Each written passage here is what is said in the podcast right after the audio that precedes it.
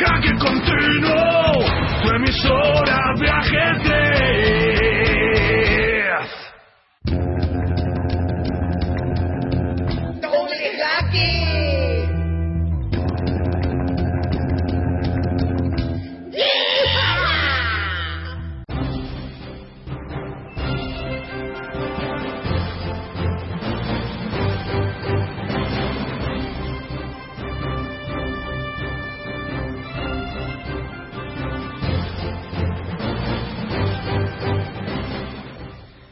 Buenas noches, esto es Doble Jaque, un programa de ajedrez para vosotros que os gusta el ajedrez. Hoy, miércoles 12 del 12 del 12 Del... Del- Sí, ya está. de- de la cuenta larga. de la cuenta larga, es, eh, 12 de diciembre de 2012, estaremos con todos ustedes a mi izquierda y fuera ya del vehículo de nuestro motorizado. Sí, lo de la unidad móvil, la verdad es que no me pude escuchar, no pude escuchar el programa. ¿Qué tal salió? sí, salió móvil. Salió móvil, movedizo. Bueno, y, y- y- y el que habla, el que habla, el que habla a mi derecha, claro, si yo estoy a su izquierda, no- podría haber otra opción, es Yago Gallac, editor de la revista Jaque y muchas cosas más, Entre ellas, padre de familia. y conductor de la unidad móvil. sí, por supuesto. Bueno, eh, dejamos ya pasado nuestro, nuestro... ¿Cómo era la sección? Eh, ¿Quién dijo que- vale, eh, dejamos ya pasado- ¿Cómo, cómo era? ¿Cómo era? ¿Cómo era cuál? y ahora hemos dado una vuelta de tuerca, como ya saben todos nuestros oyentes, nuestra populérrima ¿Quién dijo qué? No, ¿quién sobre qué? A ver, ¿cómo es? Sí, sí, ¿quién, sobre, quién? ¿quién sobre qué? O, o, o, o, o- a ver, ¿cómo es? ¿Qué sobre quién? ¿Qué sobre quién? ¿Quién sobre qué? ¿Qué sobre quién? Y nosotros decíamos el qué. El- Y, y había que adivinar El- el quién. el- quién, ¿no? Sí. No, Nosotros decíamos quién dijo ¿Qué? qué, sobre quién. Exacto. Me he perdido ¿Qué ya. sobre quién? Recupera el hilo. Bueno, eh, te- tienen que adivinar en nuestra populísima y populérrima sección. Ah, sí. Nos inundan con. Cientos de cartas diarias. Sí. Por favor, Y donaciones. conténganse. No, en las donaciones que no se contengan. bueno, pues la de esta semana. Un tal Nelson Pinal Borges dijo: El ajedrez sin quién es la música sin The Beatles, el baloncesto sin Michael Jordan o el fútbol sin Pelé. Repito, el ajedrez sin quién es la música sin The Beatles, el baloncesto sin Michael Jordan o el fútbol sin Pelé. Ya pueden escribirnos a jaquecontinuo@jaque.tv a ver si adivinan quién es nuestro quién. Eh, eh, eh, eh, eh, ¿Puedo consultarte una duda? Eh, eh, ¿Es necesario decir The Beatles? Podemos decir los Beatles, ¿no? Claro, porque eh, eh, eh, no hace falta decir los escarabajos, ¿no? Porque tampoco dices el, el writer, ¿El qué? Shakespeare, el writer, el Gruiter. El- el writer. El writer, No, quiero decir, puedes decir el escritor Shakespeare, ¿no? Ah, Entonces, aquí no puedes decir los Beatles. Sí. Ah. No sé, pero como ponía, ponía T, TV, TV Atles. Ah, lo ponía ahí. Ponía TV Atles. Ah, el señor, el señor, el, el- bueno, el que habló Nelson sobre, Pin- sobre, Exactamente, este- bueno, sobre aquel, aquel ser o será o lo que será o lo que será eh, que tienen que adivinar. ya saben que hay, ya hay- saben que el castellano es un idioma lo, lo hable, lo hable quien lo hable. Sí. y saben que no hay un cuantioso premio, que por tanto no lo vamos a dar, pero que podría haberlo. Entonces vayan entrenando porque cualquier día Lo damos y, y están desentrenados. Están desentrenados. Están oxidados. Claro. Entonces, bueno, Carlos, Esto es un entrenamiento para, para eh, lo que está por venir.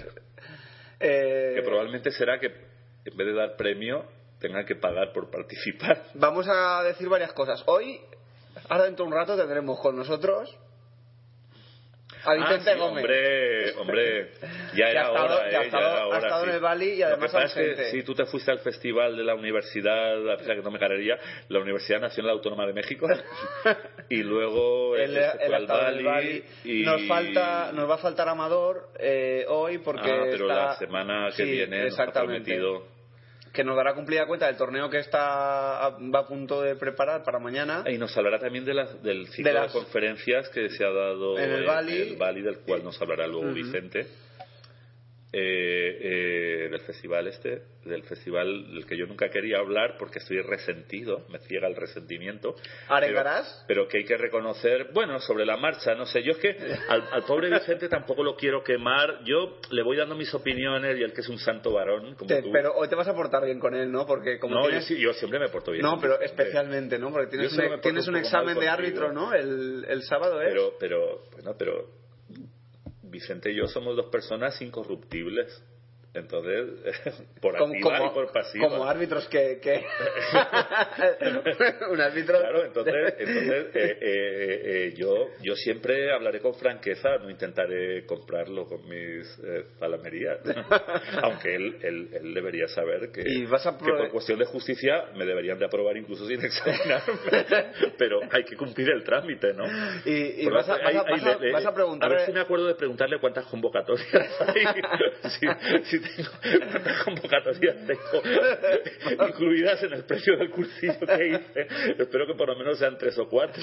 Y cua- eh, ¿Le vas a hacer preguntas de qué va a ir el examen? Si sabe alguna pregunta. No, o no, no, ya te, he, dicho, ya te he dicho que, que... Además, yo creo que el examen no lo hace él.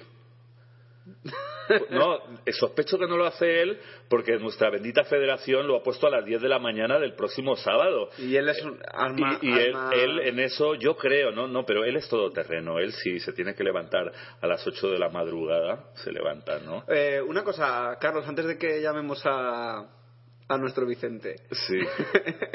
¿Cómo acabó el asunto este de la semana pasada que estuvimos hablando con el presidente sobre la obligatoriedad Ah, de sí, los sí. trajes? Bueno, para redondear lo que me decías antes de tal, es que te decía que, que dudo que vaya Vicente, aunque, como digo, Vicente, si se tiene que levantar a las 7 u 8 de la madrugada, se levanta y va. Pero eh, es que encima, encima, esa tarde eh, se celebra el, como ya dijimos en anteriores programas, a las cuatro y media el campeonato autonómico de ajedrez relámpago por equipos y a continuación, eh, prevista hacia las 8 de la tarde, la, la gala del ajedrez valenciano. ¿Irán todos uniformaditos ya? Eh, no, los que quieran. Ahora, ahora, ahora paso ahí, ahora paso ahí. Eh, eh, eh, entonces, eh, pero bueno, Vicente sabe que yo jamás le intentaría corromper, eh, pero que sería una gran injusticia no aprobarme, aunque haga el peor examen que se recuerde en varias generaciones. Porque yo, eh, quitando a Vicente y algún otro, yo no conozco a ningún árbitro que tenga mejor criterio que el mío. Ahora, claro, si tengo que si tengo que hacer un examen y me sale mal, pues oye, no sé, espero que haya bastantes convocatorias, porque porque no, de todas formas a mí me interesaría ser árbitro autonómico, tampoco estamos hablando, tampoco es que arbitrar ahí la Copa del Mundo, ¿no? Pero si más que nada yo lo que quería era, era aprender a manejar el, el Swiss Manager y hacer mis torneitos y mis cositas y tal, ¿no? Yo tampoco quiero hacer carrera en el tema. O sea, árbitros internacionales y nacionales y FIDE y todo eso. No os preocupéis, no os voy a quitar el- Yo no quiero quitaros el pan de vuestros nietos. Yo lo único que quiero es que, que- que pueda pagarme la licencia de árbitro y, y- y tener acceso a, a una copia, la copia... Es que parece ser Bueno, que- pero nuestros oyentes estarán preguntando, ¿y este hombre es- está, estará estudiando todos los días, no? Porque yo me lo pregunto también. De sol a sol, se dice así. o se dice de sol a sol. Claro, aprovecha- a- aprovechando que aprovechando que los días son más cortos de esos, ¿no? Yo, en fin, he adelgazado varios kilos. A veces no me acuerdo ni de comer. Pero bueno, volviendo a, a- a tu pregunta sobre lo que le comentamos a... Esto salió, ¿no? Es que no Sí, he podido escuchar el sí, programa. sí, sí, sí. no, en, en nuestro programa En itinerante, ¿no? en nuestra unidad móvil. Eh, eh, bueno, eso lo hicimos a cubierto, pero claro, íbamos ahí con todo el equipo, los focos y tal, los maquilladores. Eh, Entonces, eh, eh, bueno, para los que lo hayan escuchado, que no es mi caso, pero estoy deseando, ¿eh? Eh, le preguntamos a- al presidente de la Federación de Ajedrez, ¿no? de la Comunidad Valenciana, don Paco Cuevas, eh, le preguntamos eh, si sabía el resultado del referéndum que supuestamente había, se había cerrado el día anterior y dijo que no, lo cual nos sumió a todos en una, en una tensión emocional que en algunos casos nos, nos produjo sarpullidos. Y, y bueno, y es que en una por otro lado sorprender, no lo digo como una crítica, ya le dije y se lo dije a él en la cara, que yo le felicitaba por, por haber tenido la valentía de someter a referéndum esta decisión impuesta el año pasado y, y, que, por tanto, a mi modo de ver, eso no sé si lo dije, pero lo digo ahora, eh, de alguna forma redimía esa imposición impuesta, valga la repugnancia, en tiempos de crisis a, a, un colectivo ya bastante castigado por las subidas de cuotas individuales, por las subidas de cuotas de club, y por la crisis en general, porque claro, aquí dicen, no, es que el ajedrecista ahora, ahora paga, ya para el 2013 ya serán 50 de licencia, el club 250, pero es que claro, el ajedrecista como ser humano y ciudadano también está, está fastidiado eh, pa, eh, por la crisis en muchos otros ámbitos. Es que claro, es que se dice, no, ya, pero la cuota sí eran 30 y no sé cuántos, luego subió a 40, luego a 50, la de club que eran 160 subió a 200 y luego a 250, bueno, pero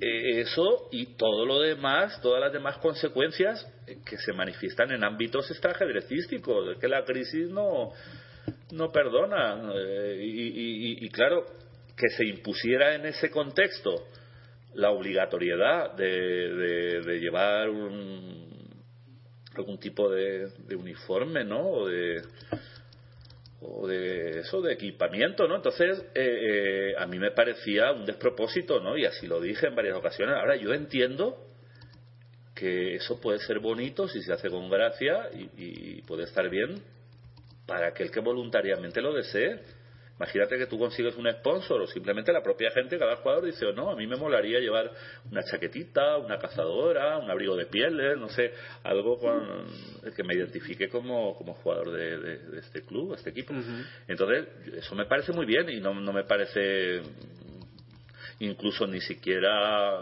voy a criticar a los que llevan uniformes totalmente chillones de colores imposibles. no, porque yo en el fondo también soy así, ¿no? Soy un poco no, no, no voy a criticar. Así la gente fuera con una gran hoja de parra por delante y otra por detrás y que tuviera y pusiera club de ajedrez X, ¿no? Nunca mejor dicho. Eh, pero, pero claro, lo de imponerlo, entonces, bueno, eh, afortunadamente, afortunadamente. Eh, eh, salió que no, solo que hubo en esa, en esa dinámica redentora del, del, presidente de la federación, ¿no? en, la, en la que dio la oportunidad a los clubes de, de expresarse, únicamente veo una pequeña sombra y es que yo entiendo que primero que cualquier votación o referéndum o, cualquier así práctica democrática en esa línea debería ser secreta, ¿no? Uh -huh. Más que nada porque eh, bueno, por, porque la dinámica democrática, el, voto. Pero en fin, dejémoslo porque yo, yo siempre propugno el, el, ir de frente y el decir, pues oye, si una cosa te gusta, la aplaudes y si no te gusta, pues la, la criticas si quieres, ¿no? Entonces, eh, eh, eso no me parece tan importante, aunque pienso que estaría bien, ¿no? Ahí creo que lo que se dijo es que eh, cada, por cada club tenía que votar solo podía votar el presidente y creo que lo podía hacer en persona, desplazándose a los locales de la federación o bien por correo electrónico. Pero claro, con eso no se garantizaba el anonimato, creo, ¿no? Creo que así fue, ¿no? Porque, claro, correo electrónico previamente para poder identificar que es el presidente del club. Mm. Luego no puedes meter ahí el voto en un fichero, luego los ficheros se echan a una urna. Eso es imposible. Pero bueno, pero eso eso y hubo también un tira que te va. Una... Pero exacto, con lo que lo que sí que veo una pequeña sombra es que si hay un plazo en cualquier convocatoria, ¿no? Así de para se requiere la, pues, un referéndum, unas votaciones de, de cualquier tipo, ¿no? Unas elecciones eh, pues si hay una fecha, hay una fecha, ¿no? Y entonces en este caso, claro, no, no era que tenían que ir todos o contestar todos el mismo día, sino que se abrió un plazo, habían, ahora no recuerdo cuántos días, pero yo entiendo que llegado ese plazo, pues eso se tenía que cerrar y, y hacer el, el, recuento, ¿no? Entonces salió una nota que a mí me resultó un poco curiosa diciendo que, eh, bueno, y aparte, no sé si nos lo dijo, nos lo dijo Paco. Nos lo dijo Paco, que no, que como quedaban clubes por votar, pues que estaban esperando a ver si lo hacían, sí, ¿no? Exacto. hasta el punto de que llegó a salir otra nota, Una no sé si era la misma, en la que se decía que que este año no iba a ser obligatorio, por lo tanto que había ganado el no, pero que se dejaban ahí no sé cuántos días más para que los que no habían expresado su voluntad, o sea, su voluntad, su, su opinión o su voto, ¿no? Pues que lo pudieran hacer. Entonces, eso me pareció un poco un poco raro, ¿no? Quiero decir, si, si se vota en un día y ese día alguien no se presenta, pues hace abstención, ¿no? O incomparecencia, como se diga, ¿no? Mm. Eh, digamos, su voto es una abstención.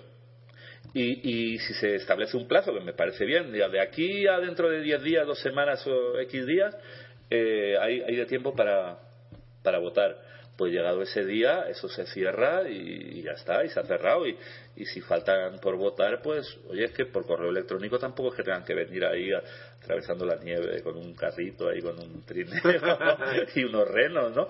¿No? Si eh, el que lo sabe y no ha. Claro, también pueden decir que bueno, que a lo mejor esto no se convocó con la formalidad, que una selección, lo que sea tal. Pero bueno, el hecho es que fue, para mi gusto, un detalle mm, no sé, un detalle eh, extemporáneo, a, a mi juicio, innecesario.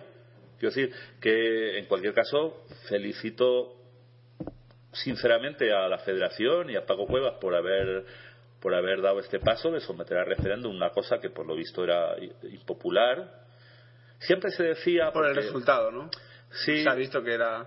entonces, entonces eh, en cualquier caso, felicidades, solo que se podía haber hecho la cosa totalmente redonda, pues sin alargar ese plazo, ¿no? Se preguntarán nuestros oyentes qué demonios ha salido, ¿no? Porque yo aquí mucho enrollarme y Y no ha dado datos. es que me provocas, no he dado datos. Bueno, salió una nota, una nota la voy a leer eh, Textualmente. textualmente. Iba, iba a hablar en latín, pero, pero no- es que me da vergüenza, ¿no? Tanta presunción ahí de, de poliglacia, esa poli, poli- poliglacia, polipecia. Bueno, eh, de acuerdo con nuestro compromiso, dice la nota informativa de la Federación, y ante la falta de ejercer su derecho a voto por parte de 15 clubs, os detallamos el resultado de, de la votación. Es que, claro, es esto lo que te decía, ante la falta de ejercer su derecho a voto, pero eso se sobreentiende que en cualquier elección hay, hay Gente que no hay gente acude. que no va. A las urnas. Entonces, de hecho, eh, eh, bueno, votos a favor, por seguir ahí, ¿cómo era? Estrictamente. Censo estricto. Votos a favor, 15. A favor de la obligatoriedad, de la uniformidad, de la generalidad ¿no? Exactamente. de los equipos. No, en realidad se planteaba de momento para las categorías autonómicas, que, que en esta comunidad son tres, ¿no? División de honor, primera y segunda autonómica. Votos en contra, 40. Abstenciones 4 y sin votar 15. Pero yo entiendo que abstenciones y sin votar es lo mismo, ¿no? Bueno, o si no es lo mismo, quiere decir que abstenciones son votos que pone me abstengo, que en realidad Sí. serían votos nulos, Sí. ¿no? Porque si se pide sí o no, o igual es que también se daba la, la opción de la abstención, ahora, ahora no me acuerdo. Qué pena de memoria. Yo tenía una memoria que era como...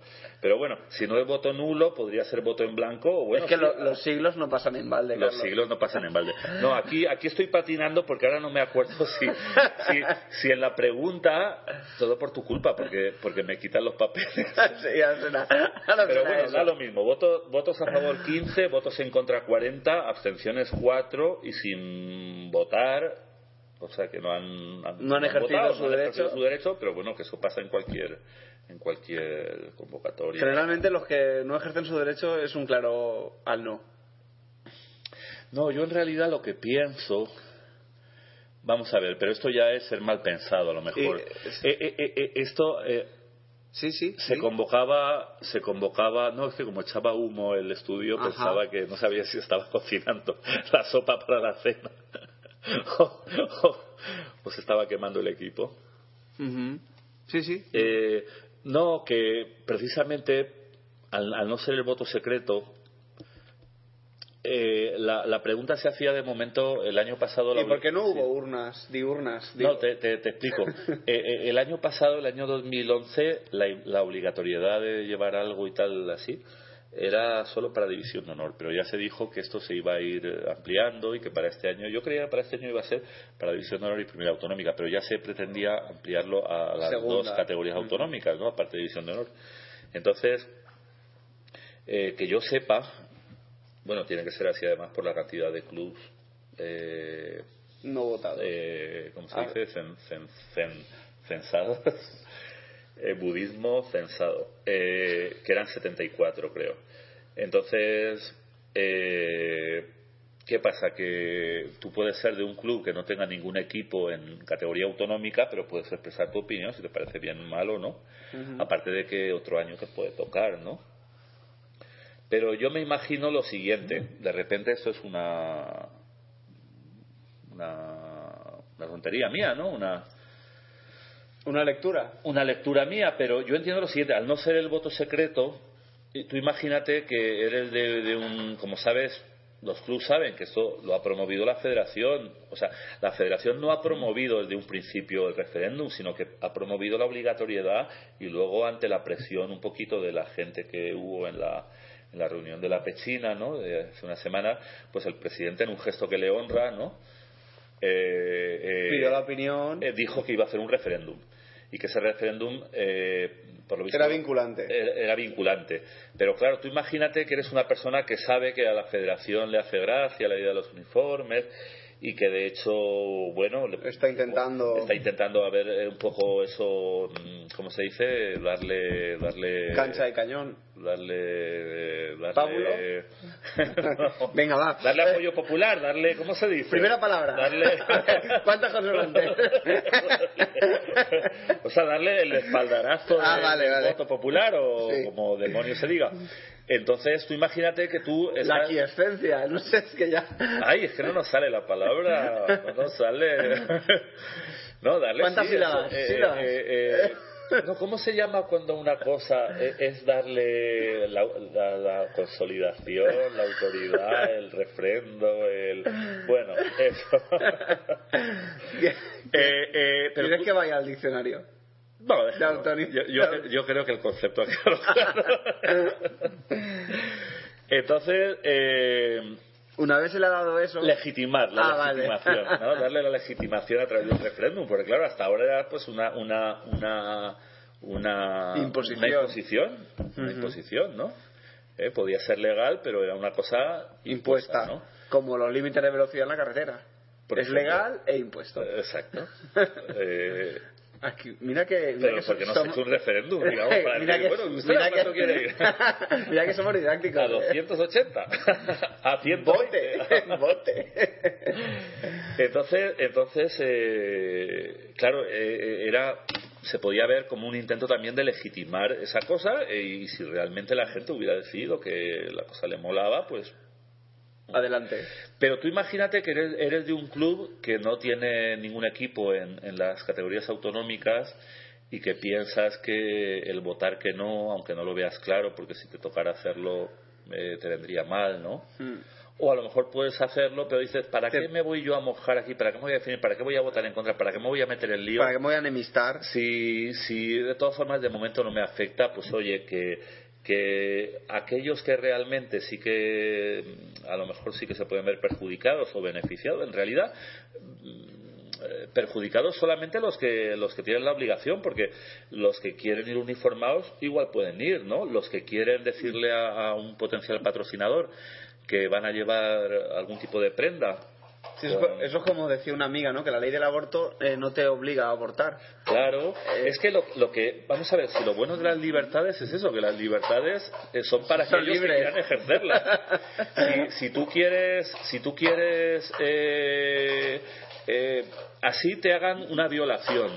Y, y, y, tú eh, encima tengas un problema de salud que puede eh, peligrar tu vida o la del feto eh, o, o mil cosas más si tú quieres seguir adelante con ese embarazo, nadie te lo va a impedir, nadie te va a obligar a abortar. Precisamente eh, el, derecho al aborto u otros, es mi opinión, vamos, yo entiendo que es un tema delicado y que otros tendrán otras opiniones y a veces se fundamentarán en... Yo a lo mejor puedo tener, mm, puedo compartir ciertas ideas incluso de que no se debe hacer pero no, no en general, no se puede imponer a la gente lo que tiene que hacer o lo que no tiene que hacer. Hombre, hay algunas cosas muy básicas, por ejemplo, no, no puedes ir matando a la gente, salvo que sean organizadores de torneos sub, ¿no? Subelo. No es broma, no, tampoco hay que matar a esos, no, no, he dicho que no, aunque se lo merezcan. Pero, pero, pero las libertades, como digo, están para ejercerlas y, y- y- y aquel que quiera renunciar, pues renuncia. Quiero decir, yo de hecho, si yo me quedase embarazado, yo lo tendría. Pese a que los médicos me dijeran, oiga, pero usted con todos sus achaques va a correr peligro su salud, pero yo, yo seguiría adelante, ¿no? lo digo en serio. ¿eh? El problema es que mira que lo intento y no me quedo embarazado.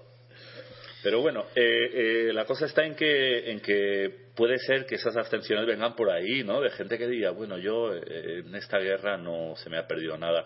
Pero aún así, si esa hipótesis fuera, que igual no tiene nada que ver, igual es simplemente gente que o no se ha enterado bien, o le da lo mismo, o, no sé, o por error le ha enviado el correo electrónico a, no sé, a, a otra, persona, a su veterinario, o algo, yo qué sé, yo qué sé. Eh, eh, el caso está en que esto es una broma, ¿eh? Decía, el veterinario es un perro, me refería, porque claro, aquí hay un perro rondando, porque nuestros oyentes seguramente creían que esto era un efecto de sonido, ¿no? Pues no. y lo es. Uno de los redactores es un auténtico perro, y no me refiero solo a mí. Bien, entonces... Eh, eh, el- es, un perro profesional. es un perro de pequeñito, no como yo que me lo he ganado a pulso, ¿no? Muchos años de, de hacer el perro, ¿no? Bien, pues entonces, eh, como decíamos, pues eso, han votado, mejor dicho, había 74 clubes para votar, han votado a favor de la obligatoriedad 15, en contra 40 y se han abstenido Pero 4. eso también me ha hecho gracia, ¿no? Porque tampoco han votado los clubes, sino han votado los presidentes, que igual ha- habrán hecho referendo o no. Claro, pero es que se supone que en cada, en cada club a lo mejor se ha convocado algún tipo de consulta, no sé si referéndum, No sé, a asamblea mí- popular. a- a mí nadie me ha escrito al respecto por correo No, electrónico. intolerable. Pero es que espérate, previa a Y esa- tampoco sé lo que ha votado mi presidente. es que es que previa a esa asamblea o referéndum del club tendría que haber eh, eh, en cada comunidad de vecinos o por lo menos en cada vivienda donde hubiera un ajedrecista federado no sé un debate porque después de todo esto puede afectar a, a- a la dinámica familiar no imagínate imagínate que sal- sales de la casa con Con un polo. con un chándal naranja fosforescente ¿no? por ejemplo no sé puedes hacer Bueno. pasar vergüenza a- a, A tus familiares. Sí. Bueno, Bueno, vamos eh, a los pasar. da- los sí, ya está. Ya los has dado. Ah, los he dado, los Sí. vuelvo a dar. No, no, vamos a pasar con Vicente Gómez que nos está Bueno, esperando pues, y, digamos solamente, y se tiene que acostar. digamos Rápido. solamente que el porcentaje de participación fue del 79,7, ya lo querrían nuestros políticos para sus elecciones, ¿no? Ah, sí. Casi el 80%. Ha sido un ejemplo, el ajedrez siempre da ejemplo. Un ejemplo de democracia Sí. participativa. bueno, pues nos vamos con Vicente, Eh, que se muy- tiene que ir a la cama prontito. Hoy nos ha dicho que se quería acostar. Ah, es verdad, sí, sí, sí, porque además está muy, ha hecho un esfuerzo titánico en, en el Bali. Ha hecho tres Ha esfuerzos. sido el director técnico, creo. Bueno, pues nada.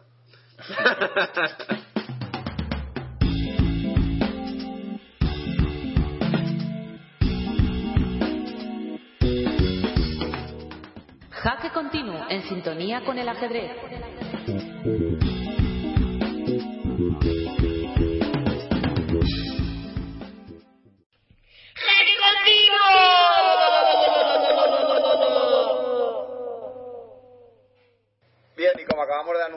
Tenemos a nuestro insigne árbitro internacional, Vicente Gómez Roca. Buenas noches, Vicente. Hola, buenas noches. Oye, ¿eso de insigne es bueno o malo? Eso de insigne es como buque insignia, ¿no? No, vaya al diccionario. Es el buque, uno de los buques insignias del ajedrez valenciano, si no el que más, y lo digo en serio. Ah, bueno, entonces parece bueno. Bueno, eso es lo que yo digo, ¿eh? Vaya usted a saber lo que quiero decir ya. ¿no? Me remito, me remito al DRAE. Eh, pues nada, de- después de después de esta esta separación forzosa, ¿no? Que hemos estado Sí, entre, el- entre que Yago se fue a México Y este hombre y se ha luego ido se ha ido a, a- a- bueno, que eh, a- recién llegado, ¿no? Eh, ha sobrevivido a todo el titánico esfuerzo. Sí, sí, he sobrevivido al titánico esfuerzo y al constipado que cogí el primer día, que me pilló un trancazo que no veas. ¿Ah, sí? Pero sí, sí, pero bien, bien, Ah, sobrevivimos pues a a todo. ti te ha pasado al revés que a Amador, que Amador el otro día por teléfono me decía, Amador Cuesta, Cuesta, nuestros nuestro experto en informática, que hoy no va a poder estar, también lleva varias semanas como Vicente, es decir, pero porque está acudiendo a Madrid, ya estará en Madrid de hecho para, para el torneo de mañana. El torneo que iba a ser el 12 del 12 del 12 y al final es el 13, el torneo de rápidas. Pero bueno, eh, él me contaba que, que, que cogió el constipado al volver del excelente clima de Benidorm. Sí, eso, eso me ocurre a mí también todos los años. De hecho, eh, yo para volver hice dos viajes porque tenía que devolver mucho material.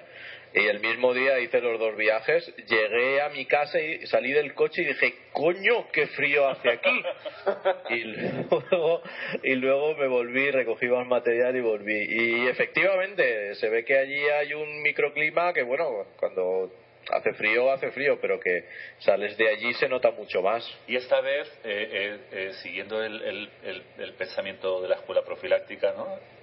Has decidido constiparte antes para evitar constiparte al llegar, ¿no? Pues mira, yo llegué allí, el festival empezaba el día 30, yo llegué el 20 27 creo. Y me puse allí en un- la sala de los árbitros yo solo ahí con inscripciones y demás y se ve que cogí frío y nada, me pillé un trancazo que tú sobrevivía a base de frenadol.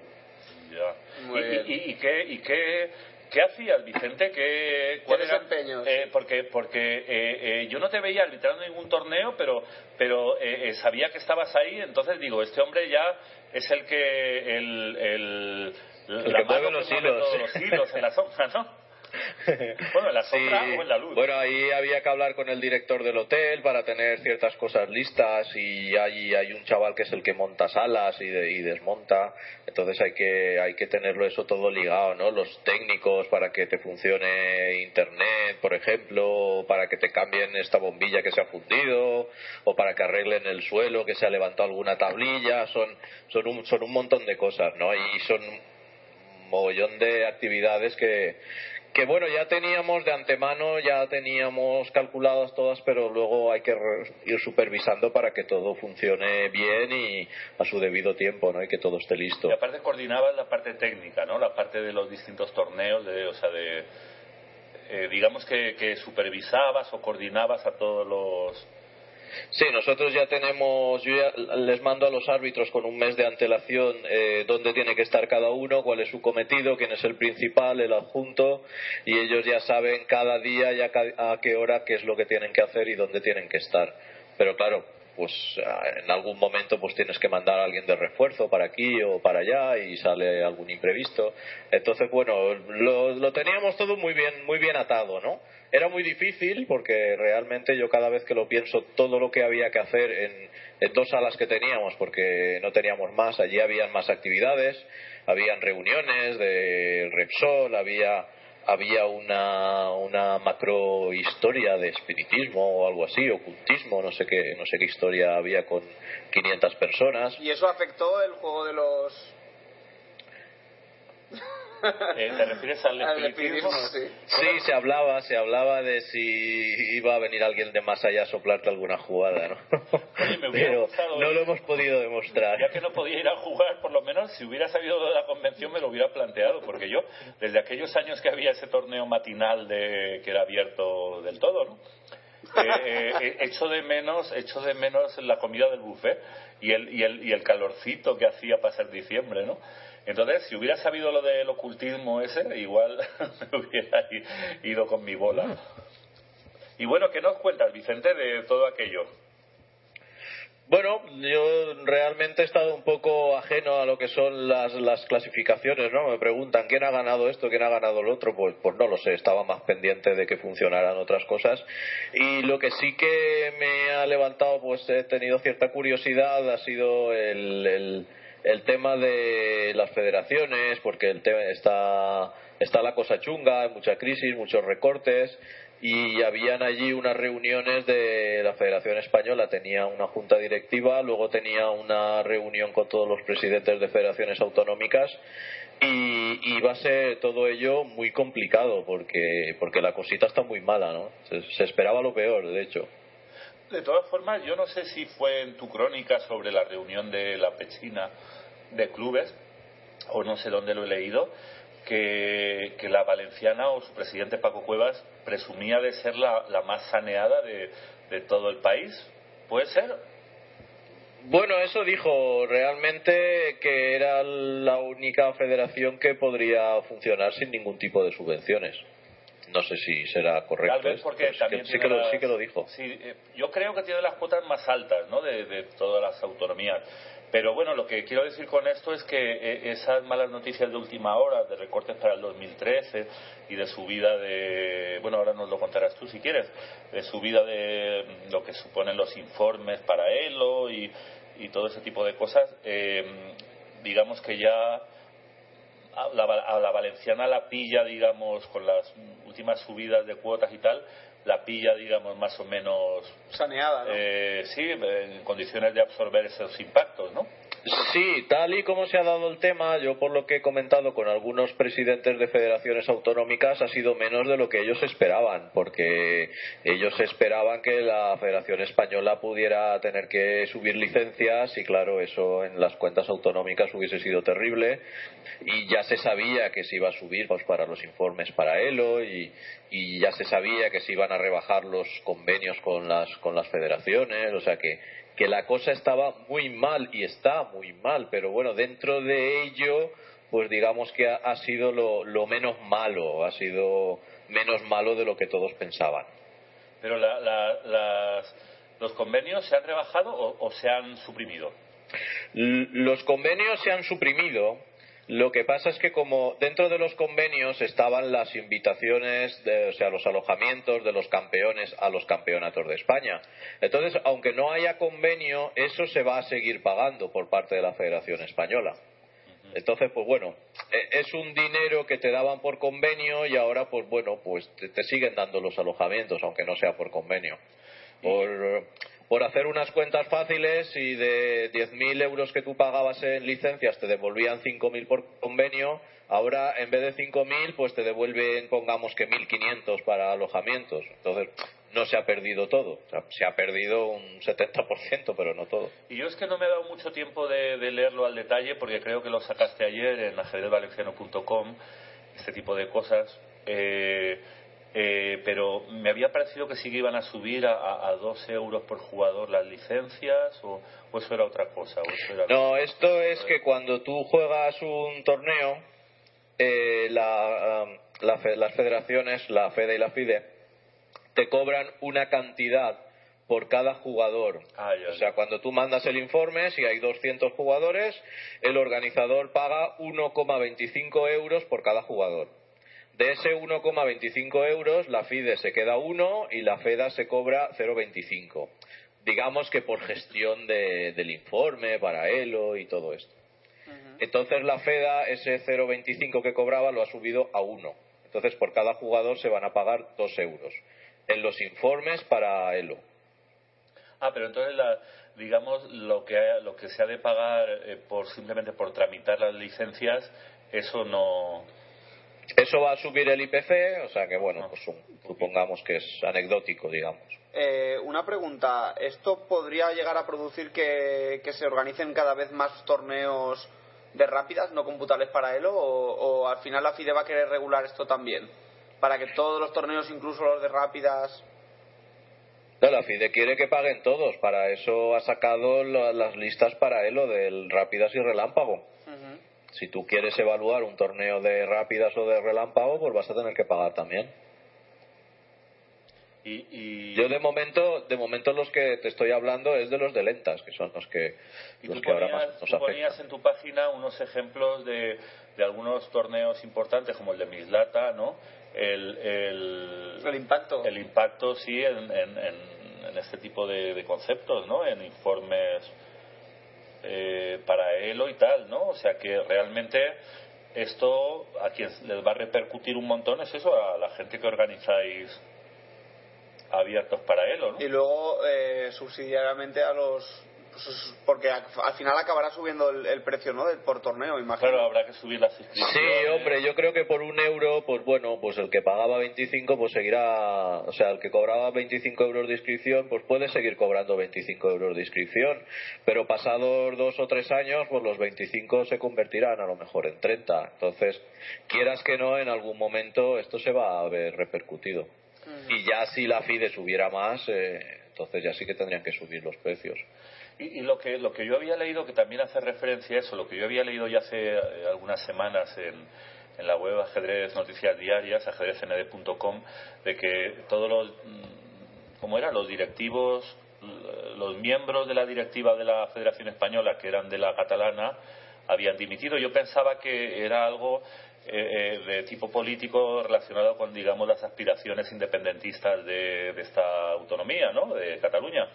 Pero por lo que tú dices, eh, en- o lo que yo he querido entender ahí en tu crónica, tiene también algo, tiene mm, también o mucho que ver con el tema económico.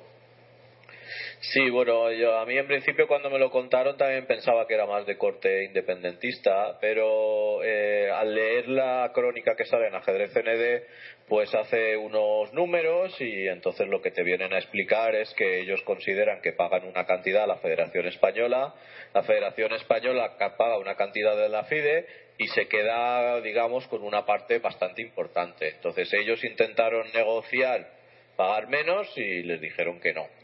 Luego en el, en el Gran Hotel Bali y, eh, le pregunté al presidente de la Federación Catalana, Tony Aiza, y me insistió en que era un tema básicamente económico y me hizo las mismas cuentas que, que salen ahí en la página web. Pero esto Entonces es- yo no sé el trasfondo, si hay algo más, si a lo mejor yendo por este camino pueden recibir más subvenciones, ¿no? Por la situación política que puede haber ahora en Cataluña, no sé. No sé si hay más cosas, que supongo que sí, pero principalmente parece ser que el tema es económico. Sí, yo también leí los números, lo que pasa es que eh, los números, o bueno, o, o- proporcionado al paso del tiempo, más o menos serían los mismos, ¿no? Eh, eh, quiero decir que esa trayectoria de, de interacción económica, por así decirlo, entre, entre la catalana y la española, mm, vendría ya de años, ¿no? Eh, sí, sí, sí. Lo que pasa es que ahora con la, con los cambios, con las subidas y con tal, pues Claro, eh, más, claro, y los- la, la recorte de subvenciones. parece que, que los números suben y, y se acentúa, pues no sé, la diferencia que pudiera haber, pues se podría acentuar. Entonces, la, claro, que lo que va a pasar es que eh, los directivos, eh, bueno, ya no va a haber directivos de la catalana en la directiva de la española o miembros de la Federación Catalana en la directiva de la española, pero claro, eh, la catalana va a seguir adscrita a la española y jugando competiciones y pagando todo eso, ¿no? En principio sí, salvo que la FIDE les, les admitiera como independientes y entonces ellos podrían hacer su marcha, pero es que si no, no pueden ni, ni evaluar torneos ni, ni nada, claro, eso tiene que ser todo a través de la Federación Nacional. Entonces yo entiendo que, bueno, mientras no les admita la FIDE, que no debería admitirlos, pues siguen ahí. No, yo creo que es imposible que los admita porque ni siquiera hay, no es como, no sé si hay algún precedente, ¿no? Igual ya que es aquí el... No, no, no, no, no, no sé de precedentes. No. Los precedentes O sea, a veces los hay, ¿no? Porque federaciones hay muchas y cada una funciona como funciona, pero luego llega el país que sea, se queja y al final pues lo tienen que Claro, no, que no, además yo creo que Pero no- claro, es que la FIDE debe ser de las federaciones más extrañas que haya, entonces Sí. igual. De todas formas, con todos mis Digo yo, no respetos- sé, igual dice se admite, pues se admite. Con todos mis respetos a, a las aspiraciones nacionalistas de Cataluña, yo creo que no se dan condiciones objetivas para que la FIDE admita eh, que se constituya en federación propia, ¿no? Aunque, como tú has dicho, es posible que de repente si ve por ahí que Un voto más. un voto más, un, un- un aumento recaudatorio. Bueno, eh, una pregunta ya eh, fuera de este, de este tema que creo que me resulta muy interesante y es, después de todo lo que has hablado, has dicho que, bueno, que parecía que pintaba peor de lo que, de lo que al final será, pero realmente en cuentas y en actividad, ¿cómo ves tú, después de, de lo que has vivido en, en, en Benidorm, el año 2013 en cuanto a ajedrez eh, en el ámbito que se de la- de- del Estado español. Pues hay que verlas venir un poco y hay que ver si la Federación Española ha hecho bien sus números, porque claro, los recortes son importantes. Lo, lo grave hubiese sido que hubiesen dicho, bueno, pues vamos a subir las licencias. Claro, si suben las licencias a las federaciones autonómicas que ya están muy castigadas, estas tendrían que hacer sus cuentas y los clubs también están muy castigados. Entonces ya un nuevo apretón, yo no sé esto cómo, cómo hubiese salido, porque ya había federaciones, entre ellas la nuestra, que habían dicho eh, no me suban las licencias que va a pasar algo gordo. Y yo lo veo, lo veo bien, porque se hablaba de que él podía tener problemas para organizar los campeonatos de España, pues bueno, ya sabemos que los campeonatos por edades eh, se van a hacer en Salobreña, ya sabemos que para otros campeonatos hay algunas ofertas, se, ya se habló en julio de que los campeonatos, el femenino y el veterano, que eran difíciles de vender, pues se iban a hacer como, como Open Internacional. Esto, esto se ha hecho así. Para mí, Y, Vicente, no sé, perdona- parece que, que la vida sigue funcionando, ¿no? Las federaciones han, han dicho, bueno, tal y como está el tema, tenemos que aceptar estas subidas y, y no ha sido tanto como ellos De todas esperaban. formas, Vicente, y lo digo, lo digo como casi siempre que digo algo, no lo digo inspirado por los más altos ideales justicieros, lo digo por mí, claro. Eh, eh, eh, yo lo leí, lo leí también gracias a ti, ¿no? que no había oído nada de, eh, como primicia lo de lo de convertir y me pareció un poco bochornoso, ¿no? Quiero decir, ¿no sería mejor mejor que convertir el campeonato de España femenino y veterano en abiertos internacionales y de ahí extraer los tal?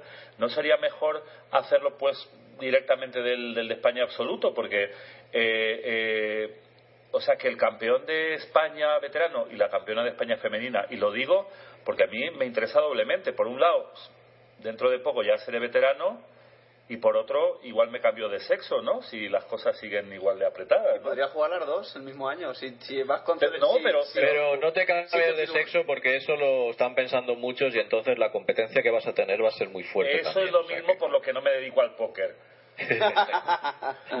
Sí, porque como no estoy especialmente dotado, ¿no? Eh, eh, seguro que hay muchos así que son un poco tercerolas como yo en el póker y, estarán pensando, ¿y si y tal? No, pero, pero hablando en serio, eh, eh, ¿no sería mejor solución eh, eh, Integrar- sacar- integrarlo todo. integrar el, el- el campeonato de España absoluto, femenino y veterano, como se hace aquí con el de la comunidad valenciana, ¿no? Hombre, econ- económicamente supongo que no, porque tú date cuenta que cada campeonato conlleva invitar a jugadores de las federaciones autonómicas, o sea, son, son invitaciones y ahí se busca algún patrocinador que pueda hacerse cargo de todo eso o del máximo posible. Entonces, integrarlo en el absoluto sería muchas más invitaciones y ese campeonato sería más difícil de, de- de vender, entre comillas, ¿no? O que alguien se hiciera cargo de él. Y, y la opción B sería que ninguna chica ni veterano estuviera invitado. Entonces, si, si pueden conseguir que alguien se haga cargo del campeonato este, sea femenino o veterano, y que se haga cargo de invitaciones, no sé, que pague X lo que sea, pues bueno, eso que se ha ganado. Yo lo digo por lo siguiente, es que tal vez no lo he sabido Yo interpretar. no digo que me guste lo de internacional, pero bueno, si pensamos en el aspecto económico, pues parece. Pero es que yo lo entiendo, lo entiendo en el siguiente sentido, Vicente. Entiendo que no será un abierto internacional femenino y veterano, sino que será un abierto, por decir algo, como SATS, Un abierto, ¿no? abierto. Un abierto, abierto, como un abierto del circuito catalán o del gallego o, o de, de Valencia o de donde sea, ¿no? Imagínate que el abierto de Sanz, aparte de ser el abierto de Sanz, es el campeonato de España femenino y veterano. Ahí, claro, Organizadores del abierto de Sal, El- ya saben que este año... eh, no, he puesto un ejemplo. sí, he dicho Sanz, igual le cae. ¿eh? He dicho Sanz porque, no sé, eh, eh, es junto con Benasque tal vez los que más nombre tienen, ¿no? A nivel del Estado español. Y bueno, que se me perdone si me olvido algún otro, pero digamos lo- los colosos abiertos, he dicho ese pues como podía haber dicho Mislata, ¿no? Eh, eh, pero lo que quiero decir... No, pero bueno, mis, la- mis lata está en otro escalón. Sí, sí, claro, por eso. Pero a lo que me refiero es que, eh, si lo he entendido bien, eh, será eh, el Campeonato de España femenino y el Campeonato de España veterano eh, se sacarán de un abierto, pero abierto del todo, o sea que ahí jugará. No, no, no, no, no, no. de un abierto veterano Ah, vale, y vale. de un abierto femenino. Ah, bueno, bueno, bueno. Eso, eso ya, ya es otra cosa, porque cre- creía que se pensaban vender, por así decirlo, algún abierto que quisiera. eh, a- a- a- Sí, sí. eh, No, uno, uno será femenino, pero será femenino pues abierto Ah, a chicas ya, de ya, otras ya. nacionalidades. Y el otro será veterano, pero abierto a veteranos de otras Sí, es que nacionalidades. si fuera de otra manera, el factor, tú sabes, Vicente, que siempre que se entresaca es como, como de hecho pasa ahora en los campeonatos de edades, ¿verdad? Que se dice, eh, la mejor mujer será la campeona, la, la mejor mujer, o sea, la mejor mujer Clasificada. clasificada será la campeona de España. Tú sabes que eso introduce, hay, hay un, un cierto nivel de distorsión Sí. ahí, ¿no? Eh, eh, Bastante grande. bastante grande. Pues tú imagínate en un abierto. Bueno, y tipo eso, San- y eso lo sabe Carlos porque se va a examinar de... No, no, eso lo sé porque, porque en vez de estudiar para el examen, me paso varias horas todos los días viendo Cherresurus, viendo chismes. ¿Cuándo, ¿cuándo es el, viendo el examen? Al final. No me lo recuerdes, que no tengo el bicarbonato a. No, luego llegamos ahí, luego en la, ¿no? Luego, luego. En la, en la tertulia posterior. Eh, eh, no, lo que lo que quería lo que quería decir era que, que que yo veo que como acaba de decir Vicente, si ya es un factor notable de distorsión el, el sacar la campeona femenina de un de un torneo abierto, ¿no? Eh, absoluto, ¿no? Sí. Eh, pues tú imagínate que fuera un torneo absoluto de eso, por ejemplo, del circuito catalán. Ya- digo esos torneos también porque porque son Son los más fuertes. los más fuertes, claro, ahí hay tropecientos titulados. Pues tú imagínate ahí el nivel de desviación que puede haber para ver quién es la mejor mujer española o el mejor veterano español, ¿no? Pero bueno, si es lo que dice el Vicente, pues aun- aunque aunque es un poco raro, ¿no? Un abierto internacional femenino o veterano vendrían vendrían de otros países a jugar. Bueno, está abierto a ello.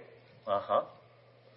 Bueno, si es como tú dices, yo es que había entendido que, que eran abiertos, eso, open, opens abiertos, dice mi amigo.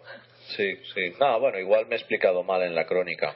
No, bueno, en realidad, en realidad yo lo he interpretado así, pero como te he dicho antes, lo he leído muy rápido, ¿no? Sí, también está escrito muy rápido, o sea que... Sí. Además, creo, creo que creo que lo he leído esta madrugada Lo- pasada. o lo, sea, lo has leído a la velocidad que está, que está escrito. no, además todos nuestros oyentes saben que mis múltiples ocupaciones. Bueno, y tu lectura, y tu lectura oceánica. No, mi lectura oceánica es sobresaliente. Lo que pasa es que O súper deslizante, ¿no? Tiene dos. Sí, pero otra cosa es que interprete adecuadamente. Eso sí, leer leo rapidísimo. Igual no me entero de nada, pero y, y nada, pues bueno, no, yo lo digo porque yo yo esperaba, yo esperaba, estaba, de hecho no me cambiaba de sexo porque digo, aguanta un poco con lo que tienes, que dentro de poco serás veterano, ¿no? Espérate a ver si por ahí puedes, puedes sacar algo. Entonces vamos a ver. ¿Y, ¿Y qué más cositas ahí nos quieres contar? Porque ahora estamos hablando de las cosas serias, pero luego quiero que nos cuentes, por favor, las cosas de los chismes. Eh, No eh, sé, chismes no, no. Este año no ha enterado, habido, me he eh, enterado mucho de chismes, la verdad. Ya, pero bueno, ya sé que has estado muy liado, pero este año no ha trascendido nada, no, no ha habido ningún, no se ha detectado ningún, Conato tramposo. ningún conato tramposo, por ejemplo, dice Yago.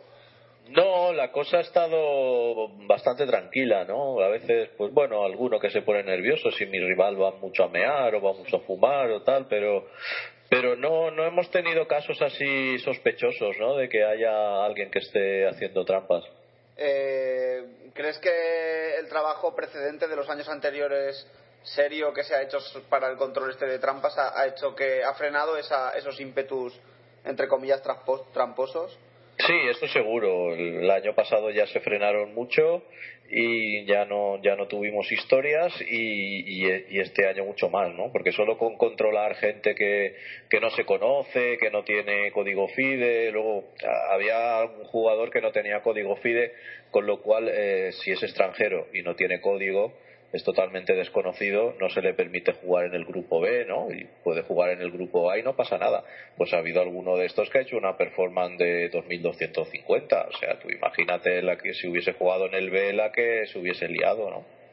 ¿Y eso, eh, eh, eh, eso que, eh, a qué se debe, por ejemplo, que un jugador no tenga código FIDE ni tenga ELO? Quiero decir, porque podría ser de verdad y él no podría decir, oiga, que yo no tengo la culpa de, de- ¿De, qué ser mi así. país? Claro, yo no tengo la culpa de ser así. Yo he aprendido antes de ayer. ¿Por qué no me dejan jugar en el grupo C? No, pero, pero lo del código es muy, es muy simple. O sea, tú no tienes código FIDE. Vale, vas a tu federación, te federas, pides un código FIDE y te lo dan. No, no hay mayor inconveniente. Pero ya es tu federación la que te está pidiendo los datos y está certificando que tú eres fulanito y, y no eres otro.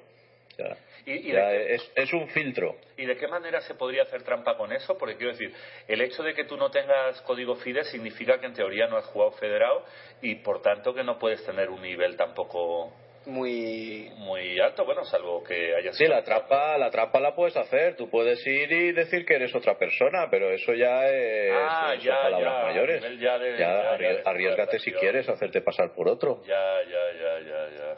Claro, yo puedo ir y decir, soy Carlos García. Uy, si dices eso en el No, Bali- no, al revés, puede No ser, puede ser Carlos García, ir a la federación y Es decir, decir, soy dame de alta, soy yo Vicente soy Gómez. Pepito Pérez, no he jugado nunca y dame un código, pero bueno, Oye, qué idea más buena. te van a pues. pedir los datos y... Cualquier día voy y embozado estás a la una federación. ilegalidad bastante... Si cuela, si cuela, estás haciendo una ilegalidad bastante grande, no sé, primero arriesgate a eso y luego Pero ya veremos las dado. Voy a, ir, que voy a ir a una federación que ya no me conozcan porque hace mil años que no juegue torneos ahí. Voy a ir, además, como me he puesto tan gordo, nadie que me pueda recordar.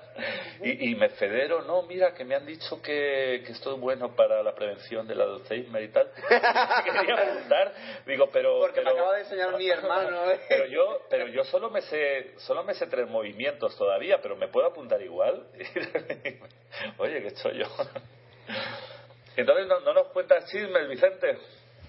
No, la verdad es que ha Eh, estado todo. Los, lo- los árbitros del torneo B han sido bastante estrictos. En algún momento dado se pedían los móviles a, a los jugadores, ¿no? Una cosa voluntaria, pero bueno, recogían recogían los los móviles y así evitaban complicaciones, ¿no?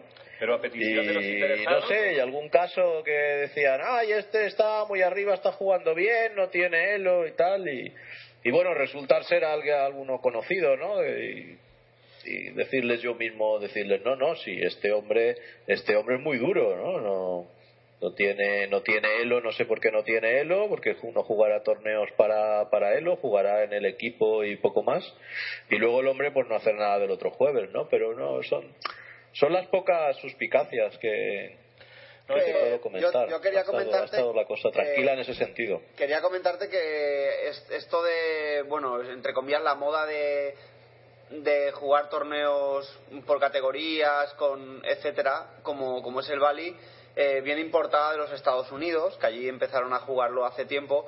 Empezaron a, a producirse gente que se dejaba caer muchos puntos de elo para poder entrar en grupos inferiores, intentar ganar, etcétera. Y según me estuvo comentando Julen Arizmendi, la última entrevista que estuve con él, en los Estados Unidos, están desarrollando una, una norma, eh, creo que es bastante interesante, no sé si se podría aplicar, y era el caso hipotético de si alguna vez tocaste, por ejemplo, los 2000, ya no puedes jugar un sub, un, o los 2001 ya no puedes jugar un sub 2000. Pero eso en el Bali ya lo aplicamos. O sea, un jugador que haya tocado los 2.150 en los 10 últimos años no puede jugar en el grupo B.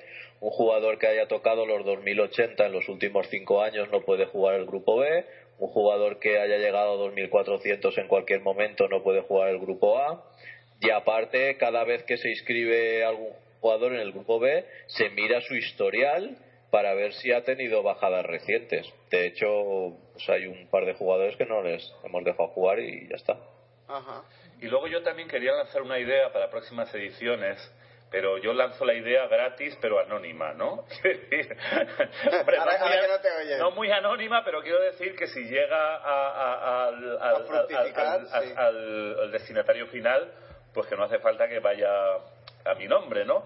Y es que, claro, yo, como, como le comentaba antes a Yago, eh, ahí mientras merendábamos, eh, yo, yo estoy muy frustrado porque, claro, yo admiro la perfección técnica del Festival del Bali, ¿no? Y, bueno, y, además con la gente, porque aparte de estar tú y de, y de la garantía que eso supone, eh, os, os rodeáis de los mejores árbitros de España, ¿no? O algunos de ellos, ¿no? Y está todo milimetrado y, y- es una gozada para, para los que amamos el ajedrez, porque había días que se, bueno, días, la mayor parte de los días se jugaba eh, mañana, tarde y noche, ¿no?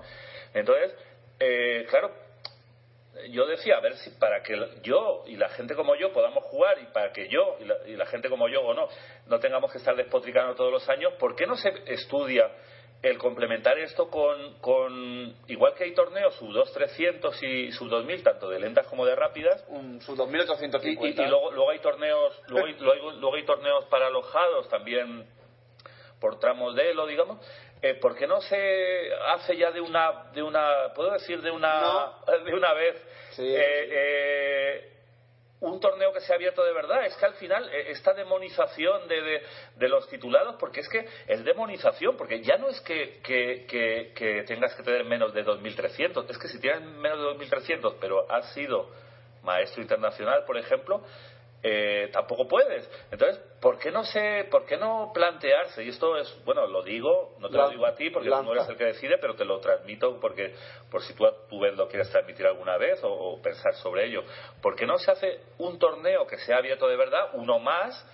Con sus correspondientes torneos de rápidas abiertos, se pone, ahí todo el mundo paga su inscripción, se pone las inscripciones que sean, e incluso si se dice, pues no hay presupuesto, pues eh, eh, yo qué sé, que se pongan lo, lo que se recauda en inscripciones o un porcentaje alto de esa recaudación en premios para ese torneo.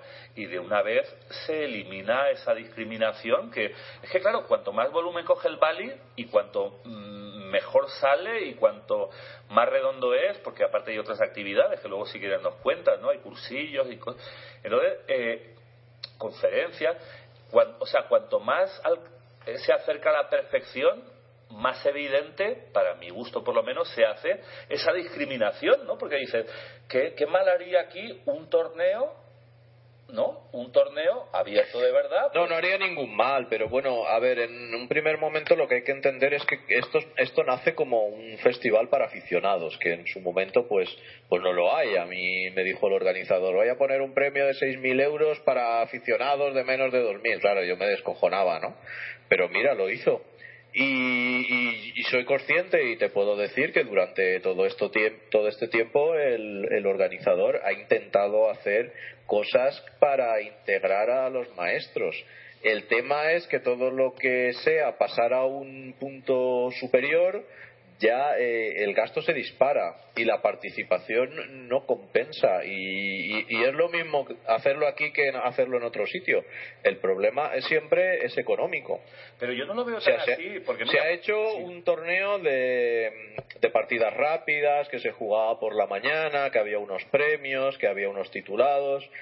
Eso resultó ruinoso y cuando se empezó a recortar, pues, pues fue fuera. Y recientemente, creo que fue el año pasado, el organizador planteó y se lanzó un torneo que era, no sé si era para más de 2.300 o qué, o sea, una especie de una especie de open. Pero la viabilidad es muy complicada porque para que para que vaya un maestro no no un maestro sino un profesional o semiprofesional o sea no no pueden ir a, a- a gastarse dinero. No, no, no, pero Necesi- perdona- necesitan que ya no te digo que ha- haya unos premios sino que que no les cueste dinero el no, no, alojamiento por que eso- ejemplo que porque si tú vas a estar ahí que- x días vas a tener un gasto. Claro, pero es que Entonces, ahí- ahí es donde ¿quién yo cubre eso y Sí, hasta sí. qué hasta qué punto si los si los titulados no no les no les es rentable o no, o no les interesa otros jugadores que podrían ir pues para jugar con los titulados pues por, por gusto porque quieren conseguir normas o lo que sea tampoco les es rentable y, y es como una pescadilla que se muerde la cola y no no No, pero ese No razonamiento, ese razonamiento me parece falso por lo siguiente. Yo a lo mejor lo he dicho muy rápido, pero he dado la solución, ¿no? Quiero decir, precisamente estamos marginando a los titulados, no a los titulados, a los MIs y los GMs, porque el maestro FIDE también es titulado y sin embargo pueden jugar, aunque hayan tenido más de 2.000, bueno, lo que sea, pero pueden jugar. Yo creo, lo que pasa es que igual lo he dicho muy rápido, pero he dicho la solución. He dicho sin invitar a nadie, pagando inscripción y si mucho me apuras, sacando los premios para ese nuevo torneo o nuevos torneos, porque sería de lentas y de rápidas, de las propias inscripciones, ¿no? ya pero no pero no se va a apuntar nadie Bueno, eh, pero si no se apunta nadie tampoco pierde el dinero, ¿no? Porque imagínate que destinas el 10% de las inscripciones para, por si tienes que pagar a un árbitro o dos árbitros. Si se apuntan pocos, pues con dos árbitros suficiente, ¿no? Entonces, yo lo digo porque a lo mejor tú no lo ves mal, o mucha gente no lo ve mal, y nació como nació, pero claro, tú sabes que ahora hay un internacional femenino, hay conferencias, hay cursillos, hay cosas que, que realmente ya no son solo para aficionados, sino para cualquier ajedrecista. Entonces yo creo que a lo mejor el error es que en vez de cambiar la mentalidad de los que tú llamas profesionales, yo no me refiero a profesionales, me refiero a gente que tiene un nivel o una titulación independientemente de que sea aficionado o profesional. Yo, por ejemplo, no soy profesional porque no vivo del ajedrez, pero soy maestro internacional, lo mismo que Antonio Granero. Antonio Granero es un maestro internacional más fuerte que yo, campeón de la comunidad, pero tampoco es profesional. Entonces, lo que quiero decir es un torneo que el que quiera que vaya y que se lo pague y que a la organización no le cueste dinero, le cueste lo mínimo, pero que, que, que de alguna manera eh, eh, se abra el festival a cualquier ajedrecista. Es que eh, yo creo que lo que pero pero tú crees que los GM y los MI irían pagando una inscripción y con unos premios que salieran de las inscripciones pero ese, ese sería el problema de los GMs y de los MIs peor es ahora que, que aunque seas un MI o un GM con menos de 2.300 no puedes ni ir no que además eh, eh, eso además eh, se ha contagiado a, otros torneos que también te dicen sus 2.300 pero ha sido MI entonces yo creo que el Bali que ha sido el, pionero en este tipo de, claro ahora ahora que ha conseguido como te digo casi la perfección ahora es cuando debería empezar a dar mejor ejemplo porque es que si claro el que no lo vive eso o el que no se para a reflexionar no se da cuenta, pero en el aspecto este que te digo ha hecho mucho daño, en el sentido de, de, eh, extender, digamos, un ejemplo que ha dejado fuera a mucha gente. Entonces tú me dices, ya, pero es que los profesionales, no, es que yo ya no hablaría de profesionales, hablaría de gente de de, cierto elo, ¿no? De aficionados con más elo. Eh, de aficionados o no, con más elo. Y, al igual que los aficionados con menos elo, pues si quiere ir tendrá que pagar su inscripción, tendrá que pagar su alojamiento. Y, bueno, yo decía lo de los, lo de los porcentajes por si, como dice Vicente, eso digamos no la participación no alcanzaba para poner premios ¿sabes? Que pudieran hacer perder dinero a la organización. Pero yo creo que el Bali, ahora que ha conseguido casi todo lo que podía conseguir, ahora que, como digo, roza la perfección, es el momento en que se debe de plantear si no debería enviar un mensaje al ajedrez español eh, de otro tipo, porque hasta ahora, en ese sentido, ha hecho mucho daño la imagen. O sea, ha servido de ejemplo para que muchos torneos sigan ese camino y ahora ya casi hay tantos torneos donde no pueden jugar todos o más como abiertos de verdad mm. yo simplemente lanzo la idea en el sentido de que yo lo que creo es que hay que tender puentes y solucionar las cosas yo pienso que, que es malo que en un festival eh, tan importante no pueda jugar cualquier jugador. Ahora también entiendo que, que, un festival de ajedrez no es una cosa altruista, es una cosa de tipo mercantil prácticamente, ¿no? Mm. Es un señor o un grupo que hacen unas actividades con ánimo de lucro y esto me parece perfecto, ¿no? Pero, eh, eh, hombre, ahora, ahora ya... Un trabajo de eso. Ahora ya yo, yo lo único que propongo desde aquí es que se estudien fórmulas para abrirse un poco sin perder dinero, ¿no? Porque ya digo, es que, es que, eh, es que al final va a haber más torneos sub que... Yo te digo que el torneo este que propones tú se lanzó el año pasado, se apuntaron cinco y se tuvo que suspender. Bueno, eso es como, es un ejemplo tonto, como si se hiciera un, un, sub 8 y tampoco fuera rentable. Pues si no funciona y se cancela, pues se cancela. Pero yo no recuerdo que lo que yo digo sea exactamente lo que se hizo, ¿no? Lo que se propuso. Yo hablo de hacer un torneo de partidas largas. Yo hablo de lo mismo, lo mismo que, o sea, reproducir el mismo esquema, pero con un torneo más. Eh, sería el torneo abierto un, torneo abierto, un torneo abierto con, con sus, eh, digamos, sus correspondencias de rápidas o de relámpago, con sus inscripciones. Hombre, para el hotel de entrada, si se llegase a hacer, si no se cancelara, bueno sería, ¿no? Porque así se apuntarán 100 más o 50, pues son otros tantos que, que están pagando alojamiento y comida para la organización pues serían otras tantas inscripciones lo que habría que ver es cómo se arreglaba para que los premios no, no para que los premios fueran sostenibles por eso decía lo de la, los porcentajes no Bueno, podría ser una cosa mixta. Yo lo único que digo es que sería deseable, desde mi punto de vista. No, pero, pero te digo que el torneo ese que tú estás diciendo se lanzó el año pasado. Sí. Pero yo creo que no era exactamente lo que yo decía, ¿eh? A lo mejor Sí, era una, una cosa. era un Open con unos premios establecidos ¿Pero no era de y rápida? para más de, no sé, o sea, Open podía jugar el que quisiera. Sí. No, pero yo digo un torneo de 10 rondas, de partidas largas. Sí, eh, que sí, que sí, que sí, que sí. Un torneo de partidas largas, de 10 rondas, al mismo tiempo que se jugaba el sub 2300 y el sub 2000, pues uno más, pero en la parte de arriba, con unos premios establecidos. Ya, ¿ves cómo no tengo memoria, Vicente? Y, y dices que fue un fracaso. ¿Qué se pedía? ¿Pagar eh, lo que yo digo? ¿Pagar todo? Como. como, como... No, había unos premios establecidos y era pues el que quisiera que jugara. Pero eso digo, pagándose su inscripción y su alojamiento y todo, ¿no? No recuerdo lo de la inscripción, igual para. Es que no, no estoy seguro, pero bueno, vamos, lo tenemos que tengo por revisar, escrito por ahí porque se lanzó. Lo tenemos que igual a lo mejor los MI o los GMs tenían inscripción gratuita, no lo sé, porque también Pues yo- se yo pretendía que vinieran XGMs para que valiera para normas y, y tal, pero eso se lanzó y los jugadores tenían la opción de jugar en el grupo de arriba o jugar en el sub 2300, el que tuviera menos de 2300, claro, para, para poder elegir.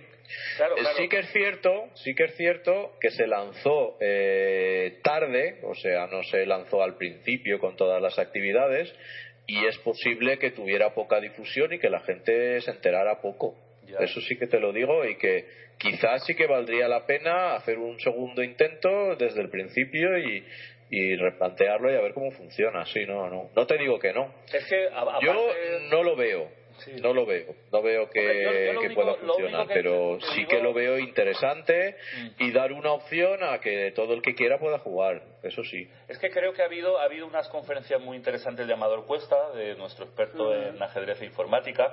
Ha habido también un cursillo que creo que has impartido tú, ¿no? De, de- sobre, era un cursillo de monitores tú dabas la parte de reglamentación, ¿puede ser?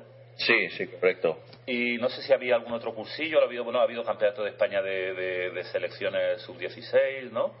Ha habido un internacional femenino y seguro que más cosas que se me olvidan, aparte de los torneos. Sí, ha habido torneos de alojados, que ha habido tres, uno de ellos para, para niños por categorías. Ha habido torneos nocturnos, que tam- también han habido tres, uno de ellos por, para niños por categorías. El internacional femenino, ha habido dos, dos simultáneas con, con dos grandes maestros chinos. Y bueno, ha habido diversas reuniones, una tecnificación de la Federación Valenciana, no sé, no, no hemos parado todos los días, no hemos parado. Claro, por eso te digo que, que ya aquello se ha convertido en una fiesta del ajedrez y lo digo, lo digo sin ningún tipo de igual, igual que he criticado este tipo de, de dinámicas, ¿no? Por debajo de ciertos celos, las he criticado sin pelos en la lengua muchas veces y en muchos sitios. Igual te digo que es que cada vez me parece que alcanza cotas más altas, eh, el Bali en concreto, y yo lo he seguido día a día, lo he seguido con mucha atención, además tenía amigos jugando, pues me gustaba mucho chapardear, luego me daba pena y también me daba risa, ¿no? Como las cosas que me pasaban, ¿no? Es que, es que el ser humano es un poco malo a veces, ¿no?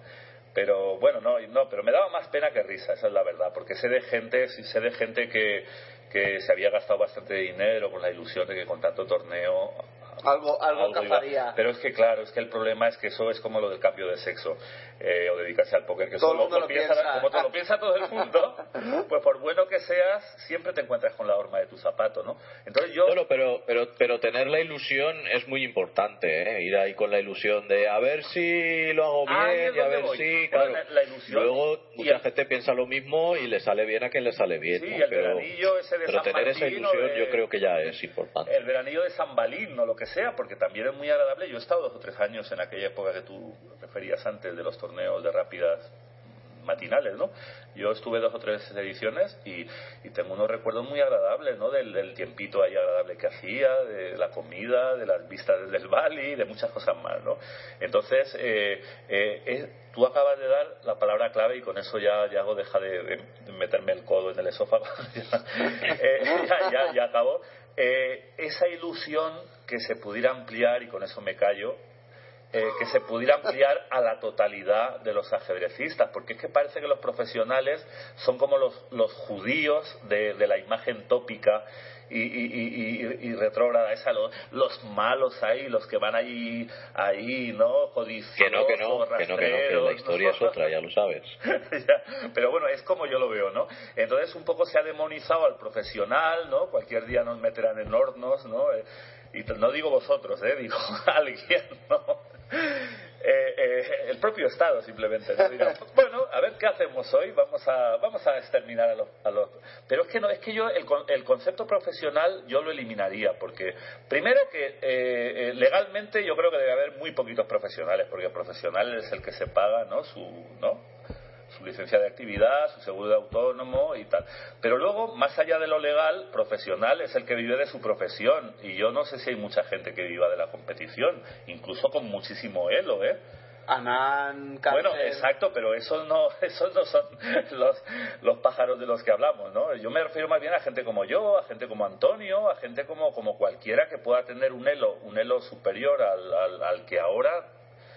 Y entonces, ya digo, sería, sería un gran acierto histórico para, desde mi punto de vista, que el Bali, ahora que ha, conseguido todo lo que podía conseguir, pues que tuviera, digamos, el gesto de de nuevo enseñar el camino, porque el camino que ha enseñado yo creo que, que se ha, de alguna forma, se ha, se ha pervertido un poco, ¿no?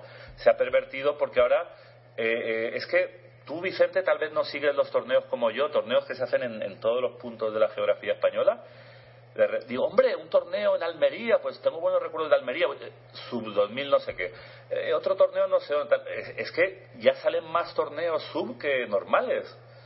Y, y- y claro, eh, es una cosa que hay que vivirla para, para darse cuenta de la rabia que da, aunque luego, luego yo estoy prácticamente retirado, pero yo hablo en general también, ¿no? Bueno, ya, ya hago ya. No, no, papeles, no. Vicente, ¿te has suicidado? No, no, no, he estado escuchando con atención. Yo- no, yo simplemente le pido eso al Bali, ¿no? Y a los responsables del Bali, que ellos marcaron un camino a seguir, eh, algunos lo han seguido, eh, para mi gusto, en exceso, pues ahora sería un buen golpe de timón el que, el que, el que sin, sin dejar de lado ninguno de los logros que se han conseguido, pues decir, bueno, pero los demás tampoco son unos, unos malos bichos, ¿no? Que no hay que verlos ni en pintura, ¿no? Hay que dar dos golpes de timón. Uno, el que tú dices, que sí que me parece muy bien todo lo que has dicho y que estaría bien que este festival enseñara el nuevo camino. Y el otro golpe de timón lo tienen que dar eh, ciertos jugadores que son lo mejor de lo mejor y tienen que mejorar su imagen. Pero si son, si tienen que dar ese golpe de timón, es que no son lo mejor de lo mejor, más bien a lo mejor son lo peor de lo peor. deportivamente sí. Claro, porque el que da mala imagen, ya sea a nivel de, de imagen. Yo no digo que dé mala imagen, pero tiene que dar buena imagen. No, pero eso Porque, cualquiera. porque sí que es un referente y es una persona que todo el mundo está mirando y mira qué bueno es este y tienen que cambiar. Ya, lo que pasa Ya es que no te digo la forma de pensar, pero también hay que educar a la Pues gente eh, en que, en que todos somos igual, mejor dicho, todos tenemos los mismos derechos y obligaciones y entonces, eh, aunque uno sea gran maestro, si, si se porta como un guarro en varios sentidos, ya sea a nivel, a nivel, bueno, a, Deportivo. a nivel que sea, a nivel deportivo o a otro nivel. Eh, eso, pero no porque sea gran maestro. Es que, claro, uno tampoco tiene que asumir la carga de que porque es mejor tiene que tener más obligaciones. Tiene las mismas, solo que de repente se puede subir el listón para todos, ¿no? Quiero decir, que todo el mundo tiene, tiene que comportarse con una ética y también con una estética, ¿no? Y ya no hablo de uniformes y de cosas, hablo de, hablo de, hombre, no puedes ir oliendo, ¿no? Ni puedes ir con más de tres o cuatro manchas, que es lo habitual en mí, por ejemplo. bueno, ¿y qué más cosas para despedirnos? Porque, porque Yago, Yago no sé por qué me dice que, que, me, que, espera- que, me- que le espere luego a la salida. nada, yo creo que lo más relevante ha sido todas las, las reuniones de la Federación Española porque yo sabía, se había comentado que iban a ser tensas, que los ajustes que se iban a presentar no, no, no iban a gustar y, y yo veía que se iba todo al, al, Al diablo, garete. sí, sí. Y he visto a la gente, pues bueno, vale, resignada porque la cosa está mal, pero diciendo, uff, nos hemos salvado, ¿no? Entonces, para mí eso ha sido lo, lo más importante, porque la cosa la veía muy mal. ¿Qué El festival, sí, bueno, pues ha sido fantástico, de- ha habido unas 800 personas, no ha sido la mayor participación, porque la crisis, quieras que no, pues se nota, la gente tiene menos poder adquisitivo, le cuesta más moverse, le cuesta más ir y, y gastar, y, y- pero tampoco, digamos que ha sido el segundo mejor año, ¿no? Y eso también No, yo, yo digamos que digamos que contra viento y marea pues eh, se ha aguantado no y después era era muy difícil hacer ligar todas las competiciones que, que se han ligado todas las actividades y en ese sentido sí sí la, en la organización se, se ha rozado a la perfección vamos ha estado No, lo he yo, visto yo no todo lo muy decía bien. por decir, porque yo no tengo ninguna necesidad de hacer la pelota a un torneo del que siempre he hablado muy críticamente y que considero, eh, bueno, muy rechazable en algunos aspectos, pero yo lo he seguido día a día, como te digo, y, y- y ya te digo, me ha parecido que, que, eh, eso que estaba viendo algo, un mecanismo perfecto, ¿no? Un mecanismo de relojería que, que, que, que además me daba muchas ganas de estar ahí, ¿no? Porque yo veía eso, por la mañana torneo de alojados, por la tarde el de largas, por la noche el, El de desalojado. el de, el, de, el de rápidas. Y yo digo, pero si eso, yo no me quiero morir sin vivirlo, ¿no? Estar jugando mañana, tarde y noche, ¿no? Sí, es lo que yo decía que había que participar porque esto no va a durar siempre, ¿no? En cualquier Claro. momento el grupo Bali dice esto se ha acabado y, y- y adiós, ¿no? Entonces, pues mientras dure el que tenga la ocasión, pues debería debería participar. Y si hubieses estado aquí lo hubieses disfrutado más, ¿no? Porque viendo cómo de repente la sala de juego se convierte para jugar rápidas, hay que reconfigurar todos los relojes o, ahora hay que poner una pared aquí en medio que van a jugar los niños aquí y los otros allá. Ha sido muy bonito. Si sí. hubiera tenido dinero eh, para eso, me hubiera, me hubiera ofrecido de segundo a alguien, pagándome yo todos los gastos, y decirle, oye, eh, te- me voy de entrenador contigo y si te llevas algo, partimos o algo, ¿no? Y yo te estoy ahí de entrenador, de analista, solo por estar allí, ¿no? Es que, es que eh, se ha hecho como muy magnético, ¿no? O así lo he vivido yo, ¿no? Ah, Era algo como un foco magnético ahí de atracción. Entonces, por eso digo, ojalá, ojalá el año que viene o cuando sea se pudiera se pudiera hacer sin discriminaciones de ningún tipo, ¿no? Además, este año se han metido más partidas de retransmisión. En el, en el torneo de aficionados que se transmitían 4 y 4 se ha doblado, han sido 8 y 8. En el torneo de nuevas generaciones que no se retransmitía se han retransmitido 4 y 4 y la última jornada creo que han sido 8 y 6.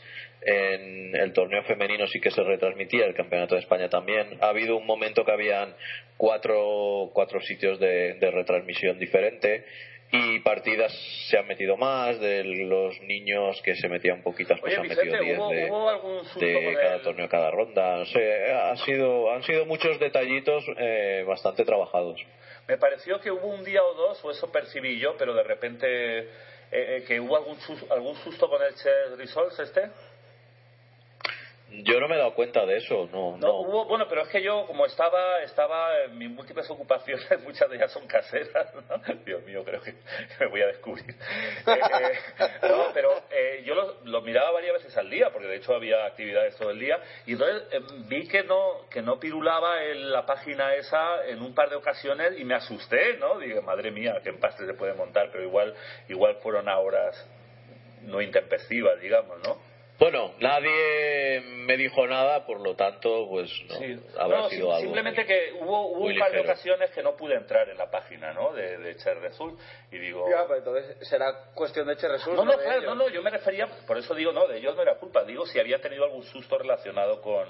No, hubiese sido un problema y hubiésemos tenido que publicar la ronda en la web oficial, lo típico, ¿no? Mediante PDF, y hubiese sido un engorro, ¿no? Pero bueno, tam- tampoco hubiese pasado nada. Pues nada, ¿no? Yo preguntaba esto ya como último chisme, porque ya que no nos cuentan nada de carácter sexual, ¿no? No, no hay ninguna historia así subida de tono. Es que esas cosas son Aunque sea más privadas. eh, eh, mascarando ahí las identidades y bueno. Bueno, Vicente. Oye, enhorabuena porque yo te considero, y esto no es por hacerte la pelota, sino porque lo creo de verdad, y te tampoco porque te- me vayas a examinar el sábado. te- te- no, no, además creo que no es él. Ah, Eh, vale. eh, eh, te, te considero el artífice de más del 50% del éxito del festival, ¿eh?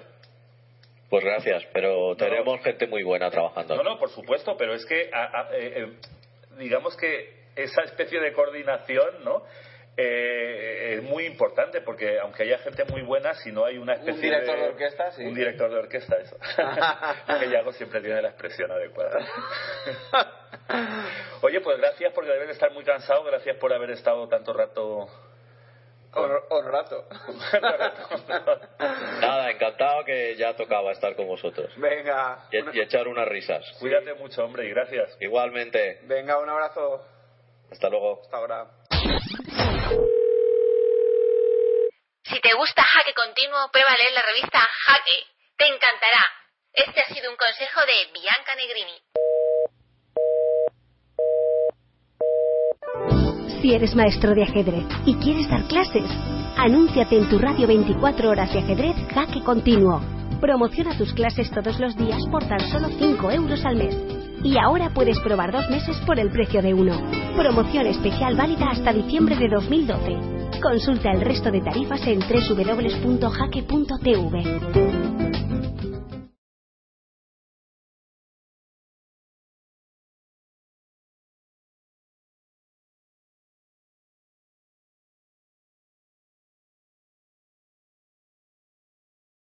Y mientras Carlos va buscando entre sus papeles, eh, ¿qué es lo que vamos a hablar ahora, Carlos? Pues muy claro, sobre la actualidad internacional de grande a pequeño, es decir, lo más importante y lo más granado que se está dando estos últimos días, estas últimas semanas, eh, en el ajedrez, entre otras cosas, que Carlsen ya en la próxima lista será el, el elo más alto de toda la historia, si no, ¿no? se embodría en, en los próximos días del mes.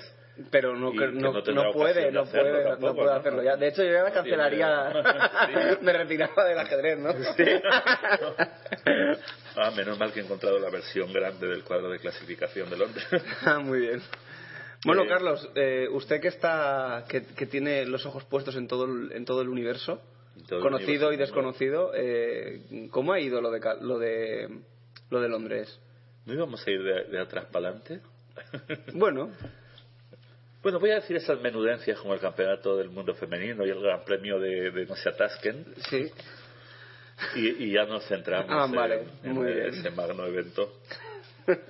Bueno, pues eh, como dijimos en el día en el día itinerante este, habían llegado a la final las grandes maestras búlgara y, y ucraniana respectivamente. Y tres.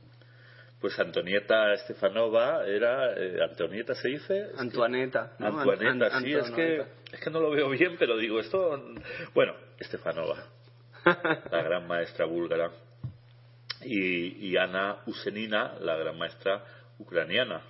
Entonces, eh, eh, de los cuatro, las cuatro partidas que componían la final del Campeonato del Mundo Femenino, que se celebró. No lo bueno, se celebra ¿Qué se en celebró? el planeta. Claro, porque era el campeonato del planeta Tierra. Entonces, eh, tras dos empates en la primera, en la primera partida, la, la ucraniana se puso por delante en la tercera. Sí. Con lo que dejó a Anton, Anto, a. Stepanova Sí. eh, en, la, en, la, en la obligación de ganar la, la- la cuarta partida larga con blancas, igual que había hecho ya el anterior, y, y- de hecho lo hizo, ¿no? O sea, eh, Stefanova se impuso con autoridad, entonces ya pasaron a las rápidas, pero ahí en las rápidas ya... eh, La rubia de oro. la rubia de oro, tras un empate en la primera de ellas, se impuso en la segunda decidiendo el título, ¿no? Luego ha tenido una acogida ahí muy... muy eh, por curiosidad, ya que he estado ahí varias Sí, se jugó de- de- desde el 11 del 11 hasta, hasta el día 2. Sí. No, yo lo que decía es que no recordaba en qué. Pero bueno, es un pequeño detalle, ¿no? En un mundo globalizado que más da. No, pero lo que quería decir, porque ya En digo. Ugra. en- en- pero eso no sería una cadena de supermercados que patrocinaban el evento. No, es una zona de, de Rusia. Ah, sí. Ah. Qué vastísima tu sabiduría. Mi sabiduría es basta con V y basta. A ver, Bueno. espera, basta. Pues, pues como te digo, aunque solo sea para, para compensar el esfuerzo de memorización que he hecho. De datos, sí, sí, sí. Voy a dar las últimas campeonatas del mundo. Eh, ¿Desde qué año? Mira, las voy a dar desde Susa Polgar. ¿Parece bien? No, dilas todas, porque... ¿Ah, sí? Bueno, pues empecemos por Así- así- espera, ahora vamos a ver. Yo te ah, voy haciendo preguntas. La primera, a ver si te, si te acuerdas. Espero que te sepas el examen de, Me- me del, del sé- me lo sábado de igual. carrerilla. Sí. De sol a sol estudiaba el examen y, y de, y de sombra Y de sombra a sombra. y luego en el resto del tiempo eh, me dedicaba a memorizar Los campeonatos de- femeninos, de muy bien. campeonatos del mundo femenina bueno pues eh, la primera de la que tengo constancia fue Vera Menchik de la que por cierto hace muchos años vi una foto y me quedé prendado de ella era muy muy me pareció muy atractiva no Eh, Y a, Cap- a Capablanca también. prematuramente malograda. Sí, no sé si murió en un bombardeo o algo en la Segunda Guerra Mundial, ¿no? Una pena, bueno, una pena toda la guerra en sí, ¿no? Pero bueno, era Vera Menchik, era de origen checoslovaco y que acabó jugando para Gran Bretaña. ¿no? Ujú. Luego la siguiente fue eh, un nombre raro, Rudenko.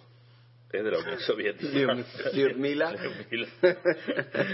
Eh, esta, nombre y apellido raro, además, como no la he oído nunca, la podemos omitir, pero fue también de la Unión Soviética. Era, ¿Me ayuda Yago? Bilowa. Nunca la había oído nombrar, ¿eh? Bilova, He visto partidas sí. de ella. Y ves, ves cómo tenía que haber empezado por Polska. bueno, hubo un, Vamos a resumir diciendo que hasta el año 91 hubo un claro dominio de, De las las jugadoras soviéticas. aunque Con incluyendo en ellas a las a georgianas. las georgianas, la Prindasvili y, Chu, y. No, pero esa, aunque las diga mal, sé cómo se dice mal, porque ya son coetáneas mías, ¿no? Sí.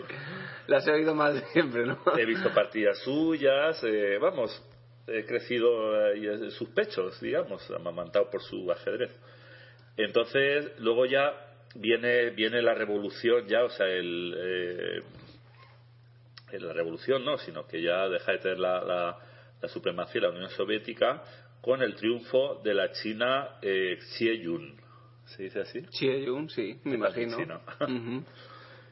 Eh, luego la húngara Susa Polgar, no confundir con, con Judith. Judith nunca ha sido campeona del mundo, ¿no? Porque como Nunca se ha querido, jugar, sí. claro, exacto.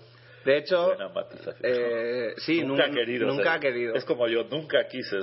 Exacto. Bueno, eh, luego de nuevo Chieyun, eh, luego Suchen, que era prima de, bueno, era de la China también. Luego Antonieta, que es su campeona actual, ¿no? Ya fue campeona. Eh, bueno, no estoy diciendo los años, pero bueno. Eh, eh, fue del 91 Es que al aprender- 96. aprendértelo todo. Claro. Susa Polgar del 96 al 99. Chieyun del, del 99 al 2001. Su Chen del 2001 al 2004. Antonieta, actual subcampeona, lo fue del 2004 al 2006. Ya hemos dicho que es de Bulgaria. Luego de nuevo la China. eh, Chu Chu Chu Chu Yuhu. Chu Yuhu. Oye, esta no, no la recuerdo. ¿Tú la recordabas? Sí. Ah, esta no me concedió sus favores nunca. Eh, le digo de, de- de ver sus partidas o se me han olvidado. Dios mío.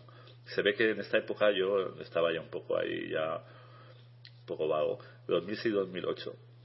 Luego Gosteniuk, Gosteniuk sí que me acuerdo. Además tengo un libro de ella, un libro, no sé si es una edición soviética, pero en castellano. Ujú. Sí, la conozco, la Ah, sí. conozco.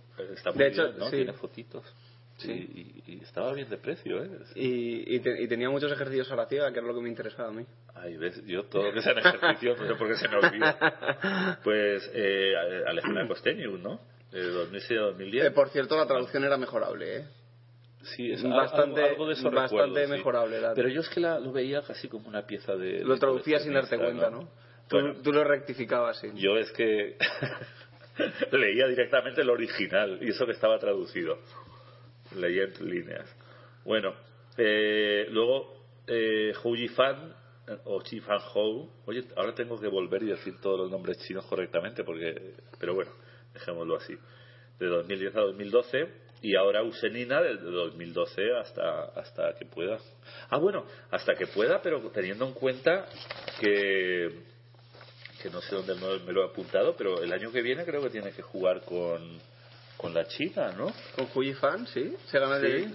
Sí, se ve que este campeonato era para... Pero un campeonato puente. Era algo así. ¿Y eso por qué será? Ah, porque han cambiado el formato a las eliminatorias, ¿no? Ujú. Antes, antes ¿cómo era, Yago? Yo no me acuerdo. Pues Huji Fan ganó en enfrentamiento directo contra, contra la India, que fue una de las que cayeron en las primeras rondas. sí. Se y, ve... y el año y el año anterior Huji Fan ganó también en sistema en sistema de desempate que quedaron que, que, que le ganó a, la, a su compañera catarí que es china catarí eh, Luen Rufei Pues no me la encuentro, pero desde luego eres, una máquina. Ah, mira, a- a- aquí lo tengo, aquí lo tengo. Eh, dice, leo textualmente, en esta ocasión no lo dejo en mi memoria. Ana, Ana Usenina se acaba de coronar decimocuarta campeona del mundo de ajedrez, superando en los desempates a la otra finalista, Stefanova.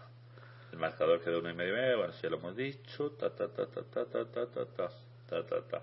El año próximo, Ana Usenina tendrá que defender el título en un duelo contra la ganadora del circuito del Gran Prix femenino de la FIDE y vigente campeona hasta hoy, Yifan Hou, o Hou Yifan, o, o sea que eh, no sé muy bien debido a qué, pero eh, ¿qué sobre quién? esta es campeona del mundo, o sea, con lo cual la otra ya no lo es, pero como es campeona o como ganadora del Gran Prix femenino, Tiene el derecho- a retar a, a, a la, a, la, a la campeona que ha salido de esta, de este, Le- le de esta dice, copa, ¿no? Ha sido- "Te reto". copa. ¿Mm? Bueno, entonces lo otro, lo otro importante y ya voy a, ya me he vuelto a quitar el no yo, no, yo prometo que no estoy tocando nada Sí, si ustedes supieran cómo me trata Yago, me golpea, me insulta, voz baja, me quita las hojas. no nevero A ver, oye, pero yo tenía, yo tenía aquí, con estas manos que se envía a comer los gusanos, yo tenía aquí, pero claro, como su nombre indica, el torneo de Tasken se atascó. sí A ver, espérate un momentito. ¿por qué no pasas al, al, al de Londres? Lo he encontrado. anda Finalizó en Atasken, no se atasquen, Uy, el, capi- el sí. gran premio de la FIDE. ¿y qué es Tashkent? Ah, Tashkent es la capital de Uzbekistán. muy bien hecho los deberes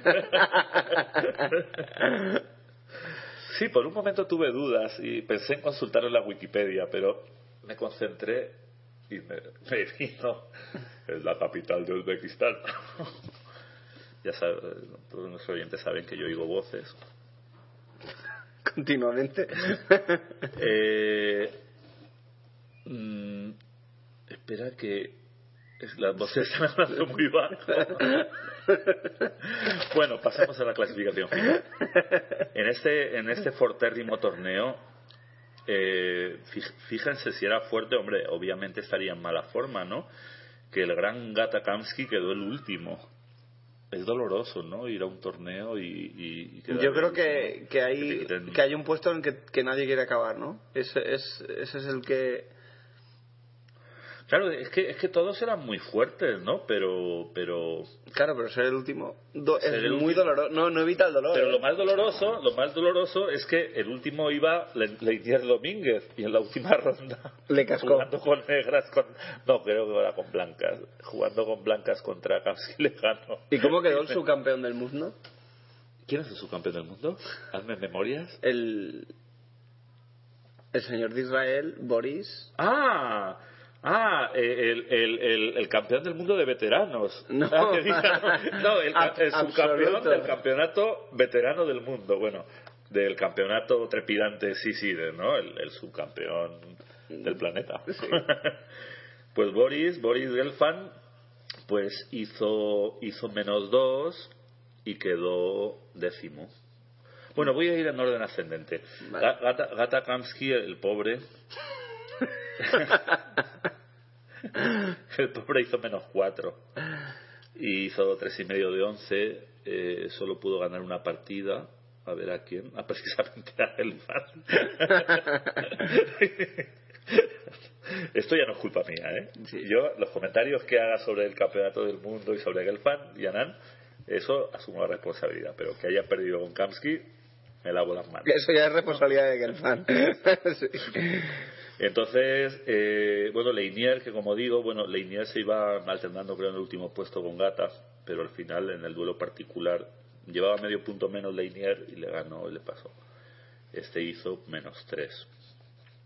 Con menos dos, como ya hemos dicho, Gelfan Pierde, pierde él o Leinier, a ver si va, va a bajar de. Va, va a ser, no va, va, a dejar de ser nuestro jugadoreñe, ¿eh? Pues no sé, no, no sé qué otras cuentas tiene con la FIDE para enero, pero de momento en este ha bajado 11 y, y, y Mikamsky 23. Lleva un disgusto. Dos números primos. Eh, efectivamente, como, como también lo es, bueno, porque es igual. Eh, el número de puntos que baja Boris, son 11 también. Luego, con, con cero, o sea, con el 50%, quedaron, eh, si lo digo lento es porque, porque eh, me he dejado las gafas de 13 gatones y estoy con las de dos. Eh, eh, Leco, Leco P. Le- Lecopenia, Leucopenia, Le- Peter Leco, ¿no? Eh, Ruslan Ponomario y Peter Svidler. Leco era Peter también, ¿verdad? Sí. Ah. Es Pio- Piotr. Pues los tres quedaron con cinco y medio y están en la zona pues que prácticamente el oro no se mueve, ¿no? Leco más tres, eh, Ponomario menos uno y el Bidler, el Bidler eh, es, es- Fíjate, si el torneo era duro, que siendo el cuarto de la cola, gana tres puntos de él o Leco. Ajá, eh, sí, efectivamente, sí señora. Eso es un indicativo de que. Claro, lo que pasa es que ese torneo todos tenían más de 2.700 menos Kasinjanov, que por cierto ahí quedó muy bien. Porque estaba jugando en sus tierras uzbecas. Ah, ah, claro, claro, es verdad, es verdad. Tenía Se, se sentía como uzbeco por su casa. como, como el Bidler por su casa o como Leco por su casa. Bueno, eh, entonces, y el Bidler, el Bidler es modélico. El, el Bidler queda el 7 de 12. Está casi en la mitad, ¿no? Sí. El 7 de 12 hace 5 y medio de 11 y sube 0 puntos. O sea, no sube ni baja. o sea, él fue el, el más equilibrado. Bueno, luego ya con 6 puntos, por tanto más 1, están Caruana, eh, Mamediarov, que Mamediarov eh, pudo ganar el torneo. Lo que pasa es que perdió la última y quedó medio punto de la cabeza y quinto de la general, digamos, ¿no? Pero, pero pudo haber ganado el torneo, incluso con tablas, no sé cómo estaban los desempates, ¿sabes? Pero mediaron. De hecho, le ganó al campeón, pero perdió. ¿Perdió con quién perdió la última? No me acuerdo, es que claro, memorizar todo el torneo era difícil, porque yo memorizo un torneo, memorizo ronda por ronda. Sí, ap- aperturas, tal. Ahora, Lo que, lo que es raro es que no hayas llegado a más. Eh, Con, con el. tú sabes lo agotador que es memorizar tantas cosas, al final ya no te quedan ganas para nada. Bueno, Porque a ti te dicen Capablanca, Lasker, 1921. Uy, madre mía, yo. Segunda partida fue una apertura. Lo que pasa es que no me doy ni cuenta, ya es escritura automática, me la dicen y yo empiezo a escribir. Se me ponen los ojos en blanco, luego no me acuerdo. ¿no? Veo, veo que estás ahí frunciendo el ceño, estás concentrándote. Nunca te había visto con una expresión tan concentrada. ¿Con quién perdió? Contra Hawán. Ah, sí, no me había dado cuenta de que había un chino aquí. Dicho sea, con todo respeto. Sí. Es que- No, es que sabes qué pasa, que, que es que es que Es- es que tenía tenía este esta este cuadro te- necesitaba la gafa de 13 gatones. Bueno, eh, bueno decíamos que, que con 6, por tanto más uno, pues hab- habían quedado eh, tanto Caruana como Mamediarov, que podía haber ganado el torneo si no hubiera perdido la última contra contra un poderoso gran maestro Chino. Y, y también, pero con mejor desempate y subiendo 14 puntos, eh, Ruslan Kasinjanov, que, que como, como el Bidler o Leco por su casa. y, y luego ya viene el, el, el grupo de los empatados en el primer puesto, de los, de los campeones, en orden ascend- aunque aunque bueno por desempate quedan como voy a decir pero eh, según he leído los premios se repartían dije bien por mi por mi veis, ya que no puedo ya que no puedo sentirme tan orgulloso. de- bueno, yo de, de Kamsky siempre me sentiré orgulloso. Aunque Por quede el último. por supuesto. Ahora, que no se repita demasiado. que no entre en fase de declive, ¿no? Como dicen algunos de... Le retiro la beca. Como dicen de, de Anán, ¿no? Que está en claro de, de- declive. Es curioso, ¿no? Que digan eso de un jugador que está... bueno, lo que pasa es que cuando uno llega tan alto, En algún momento pues, tendrá que bajar. si decliva, pues decliva. ¿Qué se le va a declivar? Sí, pero que llegue... Los, los criticones que lleguen primero, ¿no? y luego que me lo cuente. No, pero es como si dijera, yo qué sé, bueno, eso. no, que luego no me queda tiempo para hablar del récord de, de. Magnus, Magnus Bodrium. Bueno, pues decía que los tres que compartieron los honores, pero eh, por orden de, de desempate, fueron eh, Morosievich, Sí. Wang Yao, que fue el, el- el- el culpable de, de- de que Mamediar no ganara el torneo, y Karyakin, el neo-ruso.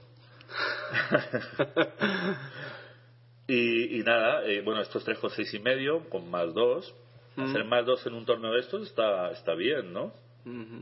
Yo no sé si harían más de, más de más uno. Cero fácil, ¿no? Igual Sí. cero, cero fácil. Es fácil que hiciera cero. Bueno, y luego ya por fin llegamos a... Porque no quieres que te hable de los perros viejos y las doncellas, ¿no? No. sí, luego. Luego no dará tiempo, pero bueno. Eh, no, es que este torneo ha sido memorable, no solo. Y es que además, yo no sé cuándo fue la última vez que vi reunidos. Probablemente hace un año. poco, porque sí, lo- los, los, los, los tres mejores del mundo y el campeón del mundo de veteranos, que diga el campeón veterano del mundo mundial. ¿Sí? Sí, yo creo ¿Cuándo que... fue la última vez Yo creo que en lo Londres del año pasado, ¿no? Puede ser en Londres. Sí, hace un año. Cuando- Lo que ocurre que ya sabes que el torneo de Londres tiene un sistema muy interesante, sí. que es el de, el de aparte de descansar, eh, introducen jugadores impares para que descansen una ronda más las rondas de descanso. Ah, eso es muy que, interesante. que, que, sí. por cierto, está, yo estaba intentando el otro día pensar, digo, ¿no, ¿no habrá un sistema eliminando más días de descanso? Es decir, sin que haya parones en la competición. Ajá. un sistema mejor para que descansaran más los jugadores y si, el- y si, se, y si se hace un sistema con por ejemplo si son nueve jugadores jugando un sistema como si fueran once jugadores jugando con lo cual todos los días descansarían dos.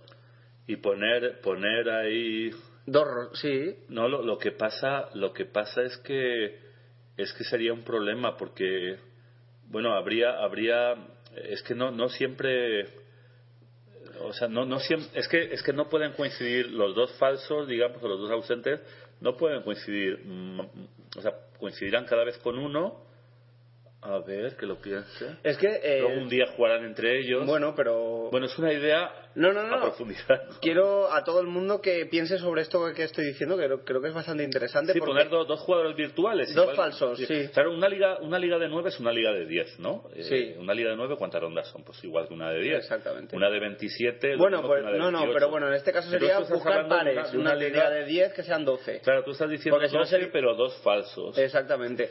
¿Y Porque realmente eso, eso es lo que ocurrió en San Sebastián 1912, de lo que ahora se cumplen eh, 100 años. En San Sebastián 1912 fue una liga real. Lo que ocurre es que eh, hacia mitad de, de la liga, el, el jugador Forgax, que en ese momento iba último, y iba último porque ten- estaba mm, padeciendo unos problemas de salud durante el torneo, se tuvo que retirar.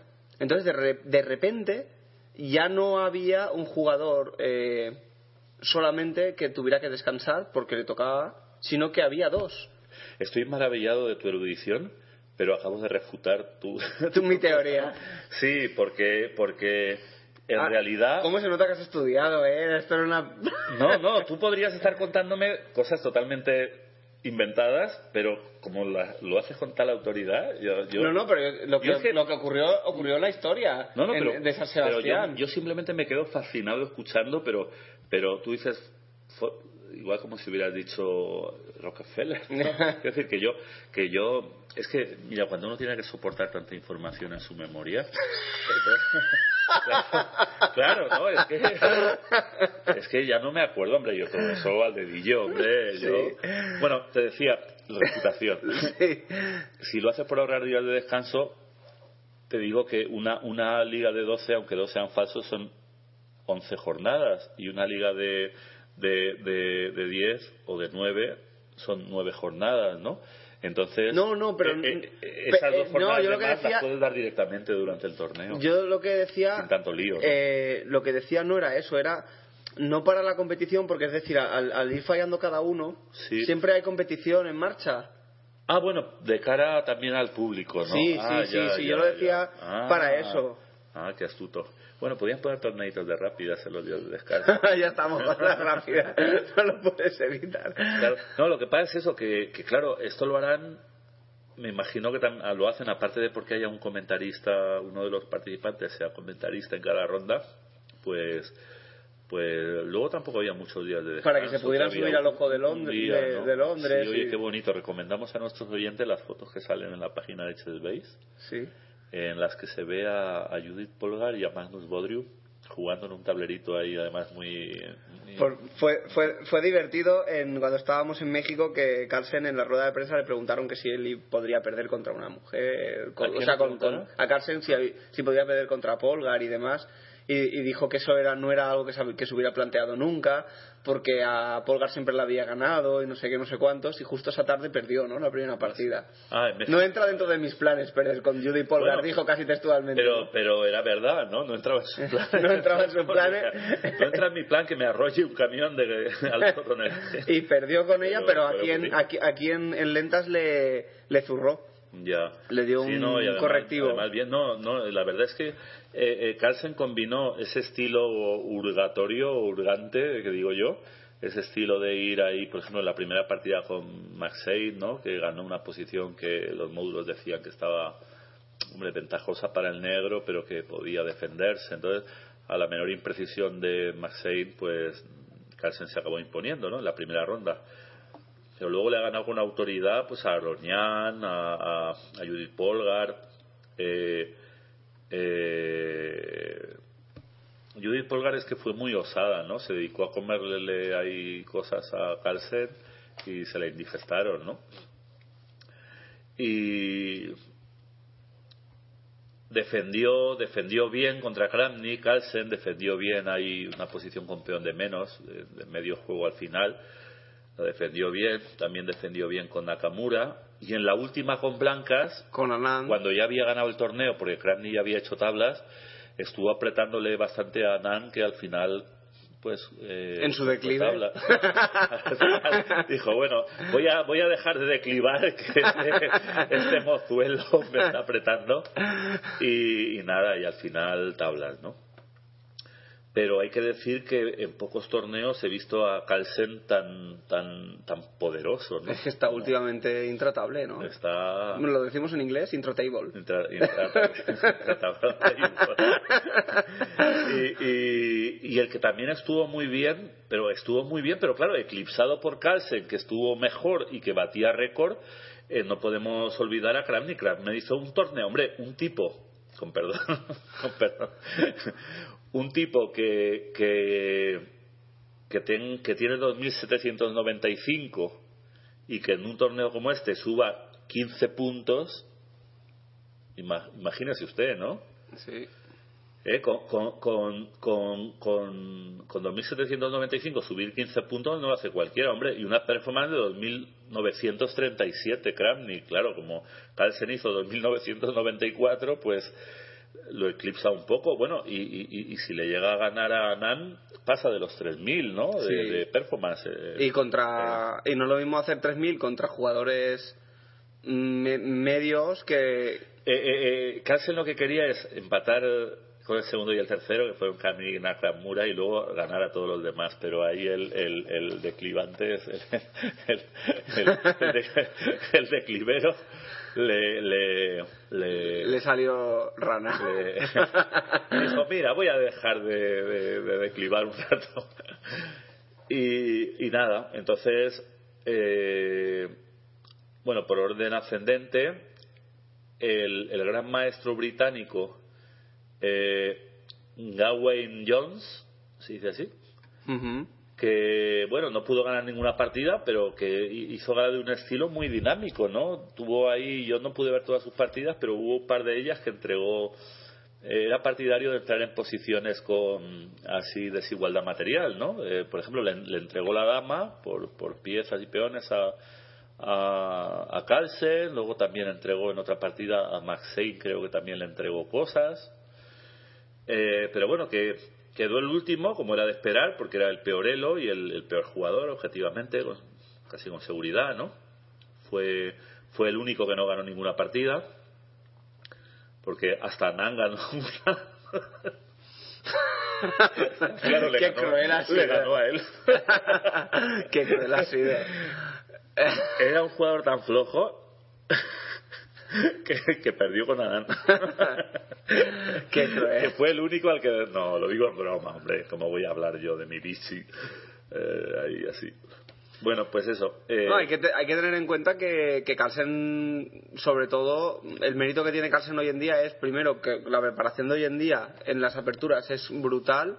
Él se sale en la apertura aproximadamente en la jugada 2 o 3, o 5 o 6. Está jugando cosas... Y además es un jugador que, que juega Y- muchos tipos de posiciones. Y luego se tira a jugar el final y se está todo... se- se- se- No, yo te- admiro su versatilidad. Puedes estar a- toda la tarde con su él. tenacidad, claro. Admiro su incombustibilidad y, y todo lo todo lo que va así. Y todo acaba en dad. bueno, pues decimos que este Jones 2644, ¿eh? que no es que digamos que Que aún no- que no- que acaba de aprender a moverla. Sí. 2644, pues nada, perdió 12 puntitos, hizo una performance de 2511, pero claro, que contra estas bestias consiguió empatar con Nakamura, con Aronian, que no estuvo muy acertado, y con Judith. Luego, Maxine, yo creo que se mereció más ¿no? de lo que hizo al final. Le ganó a su colega. Mereció un Max 6. Tanto como más 6, no, No. pero un poquito más, ¿no? Sí. Eh, eh, le ganó a su colega eh, supracitado, a Jones, y empató con. eh, empató con Adams y con Anan, ¿no? Así. Aunque bueno, empatar con Anan. Eso lo hace hoy en día ya. Hoy en día. No, yo quiero romper una lanza. Yo confío en, en éxitos venideros de- de la- del amigo. Mm, Vamos a sacar el sistema Valencia de puntos. Porque Ah, sí, pero déjame que primero a- acabe de Sí. contar un poquito. eh, porque ahora voy a llevar a Judith Polgar. Ah, todavía va por ahí. Yo voy por Judith Polgar, claro, si estoy aquí, estoy como era la prueba estrella de, de, de la de la de la No, ya, ya sé, ya sé por qué me habías dicho que si, que si seguía. Claro, ahora ya quedan cuatro minutos de programa y. No, pero he oído, he oído, he oído, he oído que va a haber un, un especial de, de fin de año. Ah, sí, sí, sí. todo- Ahí te extenderás. Ahí te- me extenderé sobre las cosas que hayan ocurrido en los últimos meses. y ahora. Bueno, decía que Judith Polgar. pues, Entonces también- te vas a encargar del resumen anual, como hice yo el año pasado. Ah, no, eso no, No. eso, eso. Eso me lo dejas, ¿no? Eso lo dejo para ti. Que es que cuando alguien lo hace tan bien, no, no se puede competir con él. Bueno, eh, Judith también ganó una sola partida a Y empató con Jones, con, con Aronian. Que por culpa de Y, eso, con quién. eh, no, no hizo. No hizo. Luego Aronian, Aronian estuvo flojo para ser el segundo del mundo, ¿no? No sé si estará cansado. No, no estuvo con el punch suyo habitual, ¿no? Bueno, es que dicen que es, el- que es un jugador con una capacidad de. No sé, ¿cómo, cómo lo define el, el, el bueno de, de Jesús de la Villa? Dice de él que es el, el, el, el mejor ganapuntos del mundo, ¿no? Que se. que te va mareando y tal y. No, pues eh, eh, en esta ocasión, fíjate, hizo menos uno, o sea, perdió dos y ganó solo una. Sí. eh, y, y- bajó 13 puntos, ¿no? Y Anand, que está en claro declive. Anand, que está en claro declive, pues bueno, Anand hizo lo propio, hizo eh, eh, el 50%. O sea, ganó No, una. no, hizo un menos uno, ¿no? No, ganó una y perdió una. Ajá. Ganó una y perdió una. y, per- y perdió tres puntos. y perdió tres puntos. Pero no, Anand bien, ¿no? Anand bien. Todas tablas, o bueno, una ganada y otra perdida. Sí, sí, en su línea. En su línea. Como nos oiga Aruna, veremos que a Aruna le gusta doble jaque. ¿eh? Que- No, pero esto lo decimos desde el cariño, Ah, ¿no, claro, claro, desde la gratitud de que vivo aquí tantos años. Sí, sí. Aunque estoy un poco resentido de que nunca me haya invitado a merendar. ni, ni te haya transportado en sus elefantes, ¿no? Eh, Sobre todo eso, no lo quería decir, pero bueno, entonces luego ya eh, eh, en la parte, digamos, de los positivos, con más dos, Sí. más dos, ¿no? Sí, más dos está Michael que lo hizo muy bien, aunque también hay que decirle que Anán, voy a romper para que veas que, Sí, sí, que- que, que Anán tenía toda la- todo el tiempo la partida un poquito mejor, todo el tiempo no, pero ya en la fase final ya lleva bastante rato con ligeras ventajas, ligeras ventajas y tal. Luego hace una jugada aparentemente inofensiva, no, no, no, inofensiva, sino incluso que podía consolidar esa ventaja en el final era una jugada aparentemente inocente, y, pero permitía una penetración de dama entregando pieza eh, que conducía al mate o a la pérdida de, de la dama de Anán, que llevaba blancas. Entonces Anán eh, prefirió el mate y así dejar de sufrir rápidamente, ¿no? Pero fue algo así, ¿eh? En una posición, en un final ventajoso y que hubiera... Es de esos finales que los coge Karpov o Kramnik. O Ka- o Pero vamos, quiero decir, es un final ultra técnico, ¿no? De estos que... que mm, de esos que me acuerdo yo cuando veía partidas de... Cuando estudiabas, ¿no? Que he dicho, si yo todos los días estudio. Primero arbitraje, después memorizo cosas para el programa y después partidas y partidas. No, pero bueno, eh, para ya abreviar y que tú puedas hacer los cálculos pertinentes, eh, Adam más 2, como verás, no estoy diciendo los puntos del sistema este, ¿no? También más 2 hizo Nakamura, que solo perdió una, bueno, igual que Adams. Eh, Adams perdió contra Carlsen y Nakamura contra Kramnik. Y, y luego Kramnik, ya digo, que hizo uno de los torneos más fuertes de su vida, yo creo, ¿no? Es que, claro, que el tipo haga más 4 y suba 15 puntos volviendo al club de los 2800, ¿no? Tú imagínate a Kramnik en un torneo de 9 rondas que hace más 4, sube 15 puntos y no gana. Todo por culpa de Magnus Kaiser.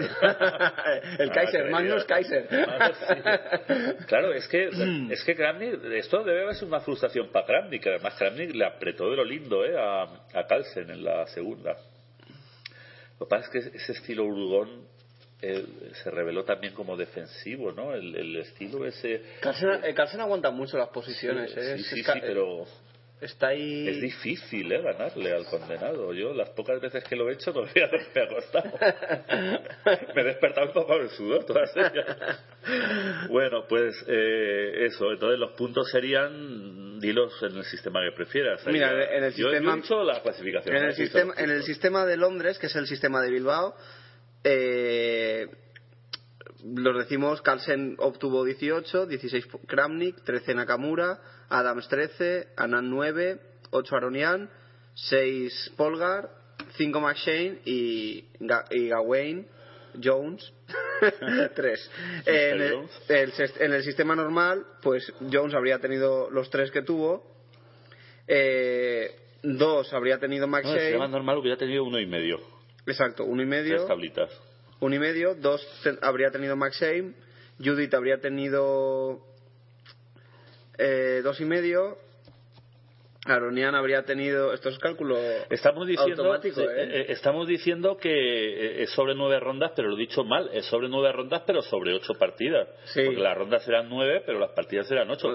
O sea que el más cuatro y el más cinco de, de- el más cuatro de Kramnik y el más cinco de Es una barbaridad. son una barbaridad porque estamos hablando de ocho partidas, no de nueve. ¿eh? Bueno, pues dejemos la traducción. Sí. Sí, se nos ha comido el tiempo, como siempre. Y lamentándolo mucho, pero alegrándonos mucho también, es nuestro momento mágico de la noche. Es el momento de la despedida. Sí, porque son Nuestro las grito de 12 guerra. de las 12 del 12 de las Sí, 12 del- exactamente. Así es que- Un, dos, tres. ¡Viva el ajedrez! ¡Viva! no tosas.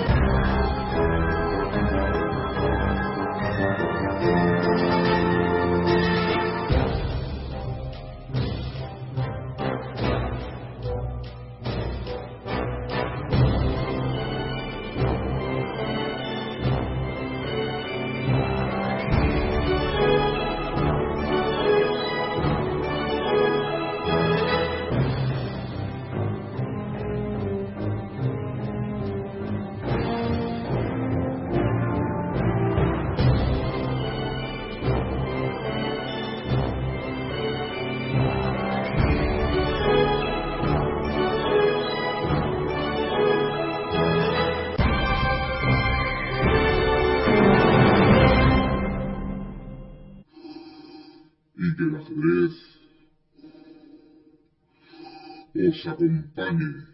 Dun, dun, dun, dun, dun, dun, dun, dun, dun.